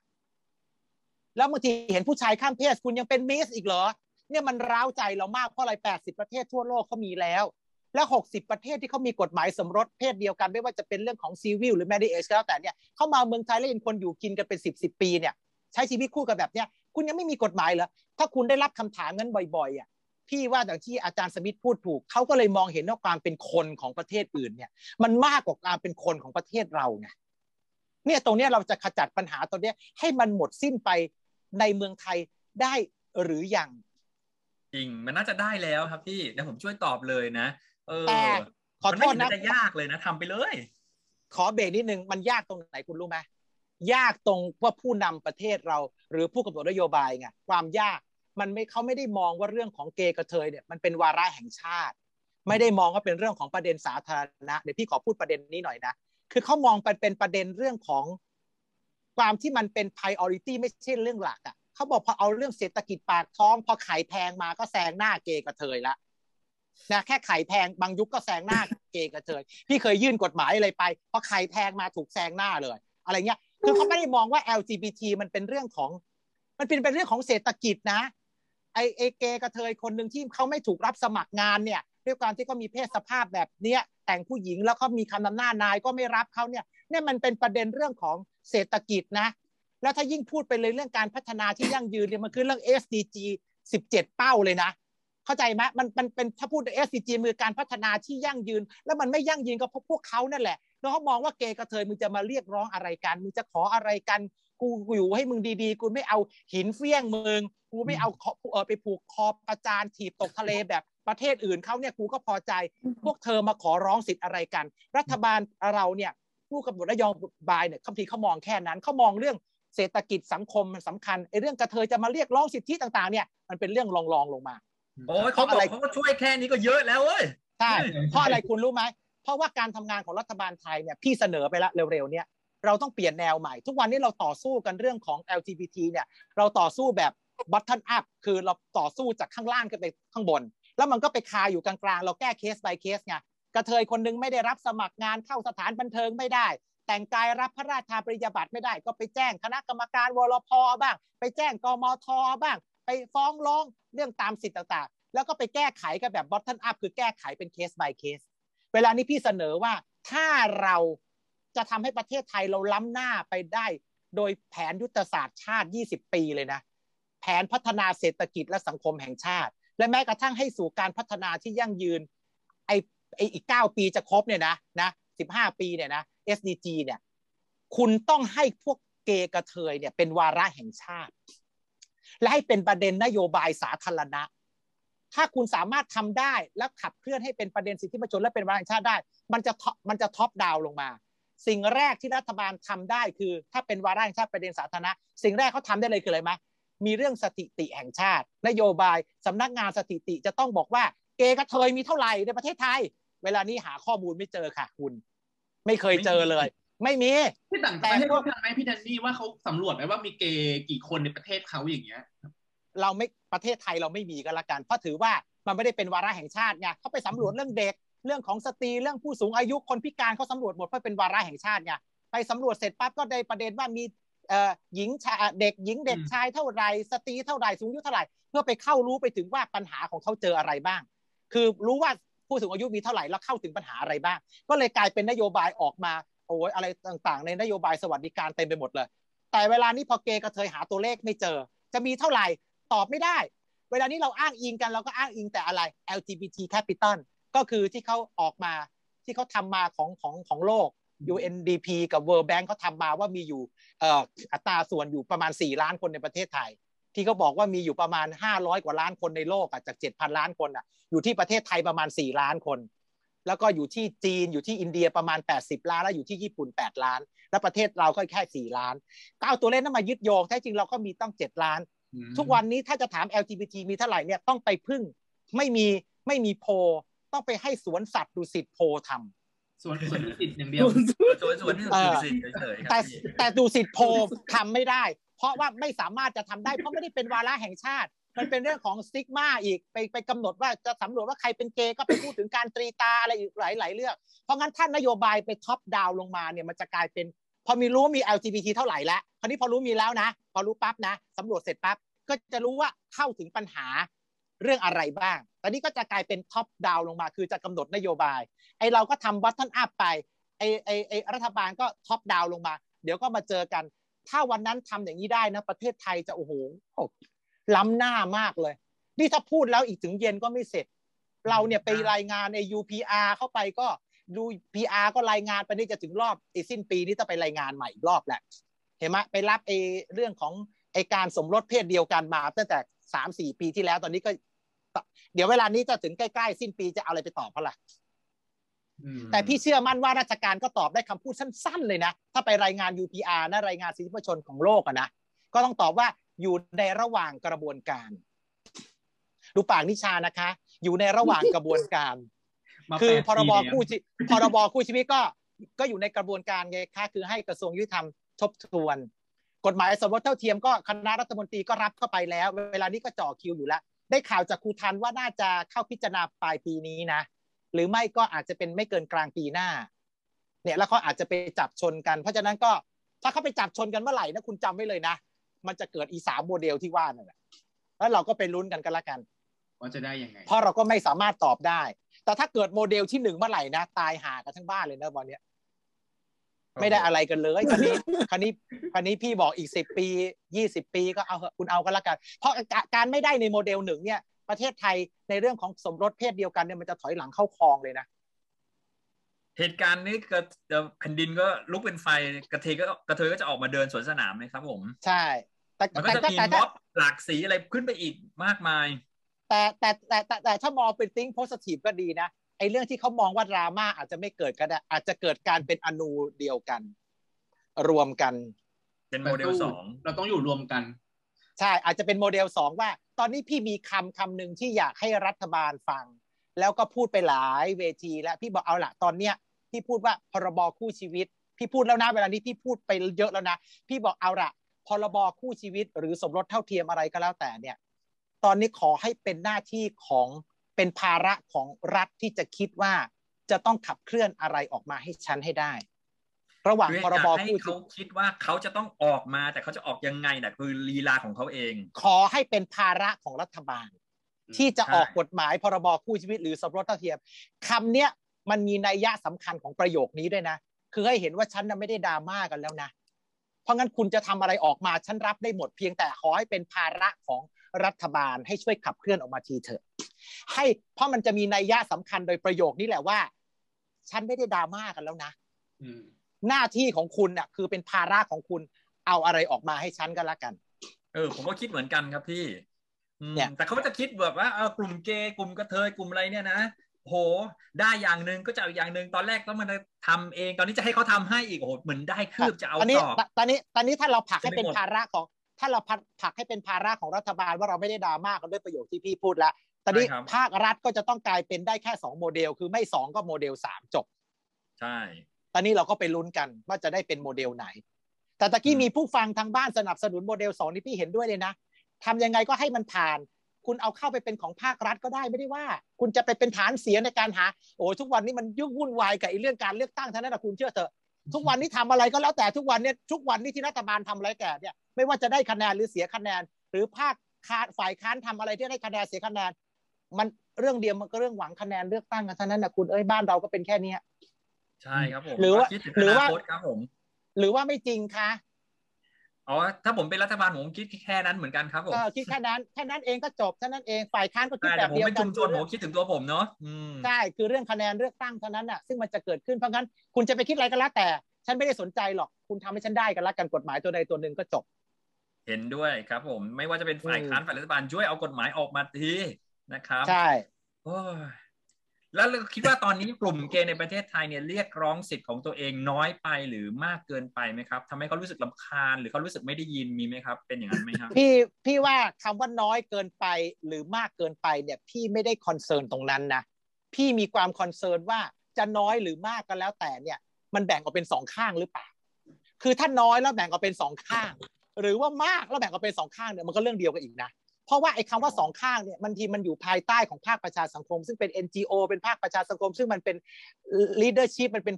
ผู้นำองค์กรอะมันก็พาซีกของชุมชนอันหนึงไปซีกหนึ่งซีกของชุมชนหนึ่งไปซีกหนึ่งถ้ามันเป็นน้อยสิบถ้ามันเป็นฝ่ายหรือพันคนแบ่งออกเป็นฝ่ายข้างละห้าร้อยถ้ามันแบ่งออกเป็นสองข้างเนี่ยพี่ว่ายังไงก็แล้วแต่เนี่ย การต่อสู้เรื่องเนี้ยไม่ชนะหรอกพี่ดูละ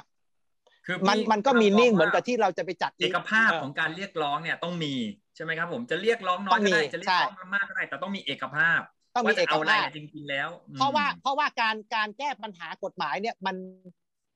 มันไปแก้จากกฎหมายที่มันไม่มีฟอร์มเข้ามัน คือบางทีเราก็คิดอย่างนี้นะบางทีทุกวันเนี่ยอาจารย์สังเกตไหมเราลุกขึ้นมาแก้กฎหมายอะไรก็แล้วแต่เนี่ย แต่เราแก้กฎหมายจากกฎหมายที่มีอยู่ใช่ไหม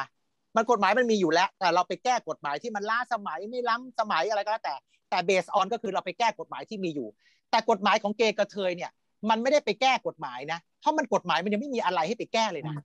เข้าใจปะกฎหมายมันเอ็มทรีมันว่างมันไม่มีอะไรเลย แต่ทุกวันนี้เราไปแก้กฎหมายกฎหมายนู้นกฎหมายที่เราแก้ไขกันเนี่ยอะไรไม่ดีอะไรไม่ดีเนี่ยแต่เราไปแก้จากที่มันมีอยู่แล้ว แต่วันนี้เกย์กระเทยไม่ได้ไปแก้กฎหมายเพราะกฎหมายไม่ได้มีให้แก้ไงเพราะงั้นเพราะงั้นเราไปอยู่ในกล่องที่จะต้องไปร่างกฎหมายใหม่ เพราะงั้นการร่างกฎหมายเนี่ยมันต้องเป็นเอกภาพ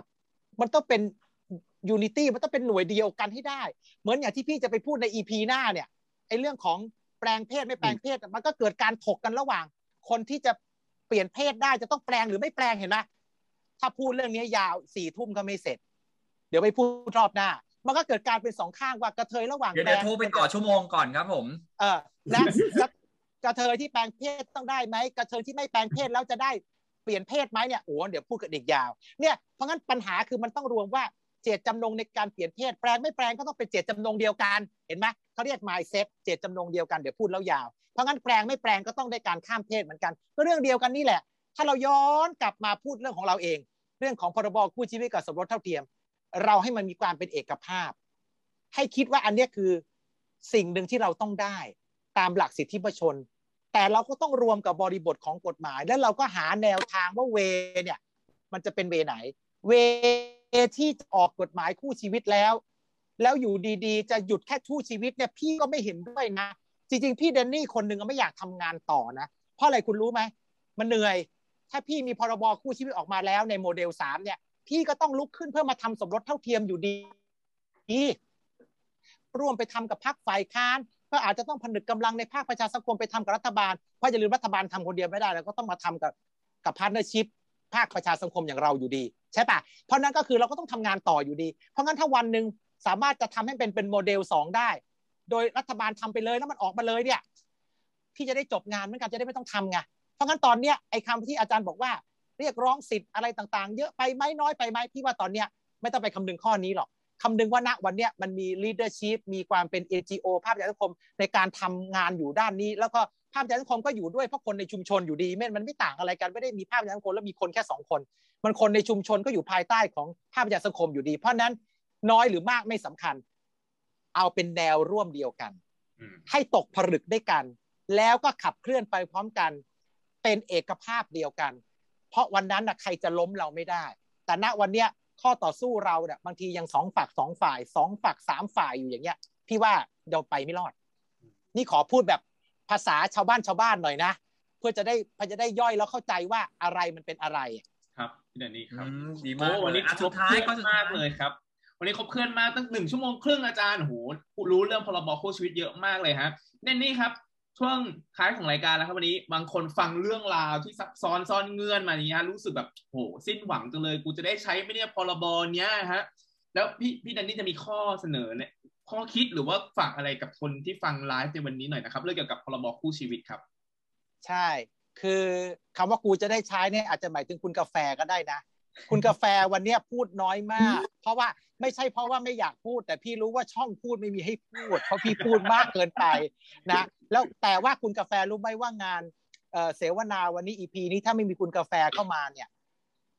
จะไม่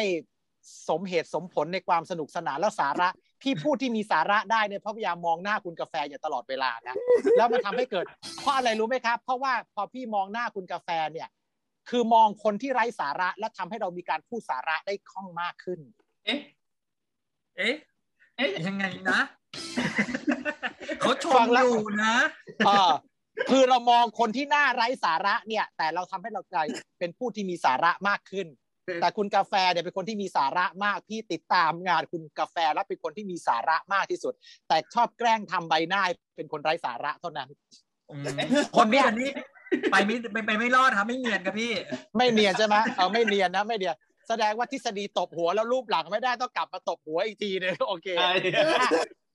อยากจะขอฝากไว้ท้ายรายการว่าจริง ๆ เรื่องเรื่องของพรบคู่ชีวิต ไม่ว่าจะเป็นเรื่องของงานวิชาการ ไม่ว่าจะเป็นเรื่องตรรกะในการดำเนินชีวิต ไม่ว่าจะเป็นเรื่องสังคมวัฒนธรรม ไม่ว่าจะพูดถึงอะไรก็แล้วแต่เรื่องสิทธิมนุษยชนเรื่องของความเป็นอยู่เรื่องของการดำ รงชีพ ไม่ว่าจะมองเรื่องของ biological เรื่องของสาธารณสุขโลกอะไรก็แล้วแต่เนี่ย ทุกๆ คนเนี่ยมันคือมนุษย์จริง ๆ แล้วนะ เพราะงั้นในความเป็นมนุษย์ทุกคนไม่มีอะไรต้องแตกต่างกันเลย เพราะงั้นการที่เราลุกขึ้นมาทำอะไรบางอย่าง ซึ่งเราไม่มีในอดีตเนี่ย อย่าไปเครียดแล้วก็อย่าไปคิดมากจากสิ่งที่ทำไมมันไม่มีกฎหมายแบบนี้มาตั้งแต่เราเกิดมาตั้งแต่บรรพบุรุษร้อยปีพันปี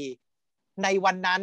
สิ่งที่เกิดขึ้นมา เขากำหนดกฎเกณฑ์เรื่องของเพศชายกับเพศหญิงเขาถูกกำหนดไว้แบบนั้น ทั้งหมดทั้งมวลให้มองว่าเพศของเราก็มีมาตั้งแต่บรรพบุรุษยาวนานเป็นพันพันปีแล้วล่ะ แต่เพียงแต่สิ่งที่เขากำหนดวันนั้นเขากำหนดสถานะของเพศกระแสหลักคือชายกับหญิง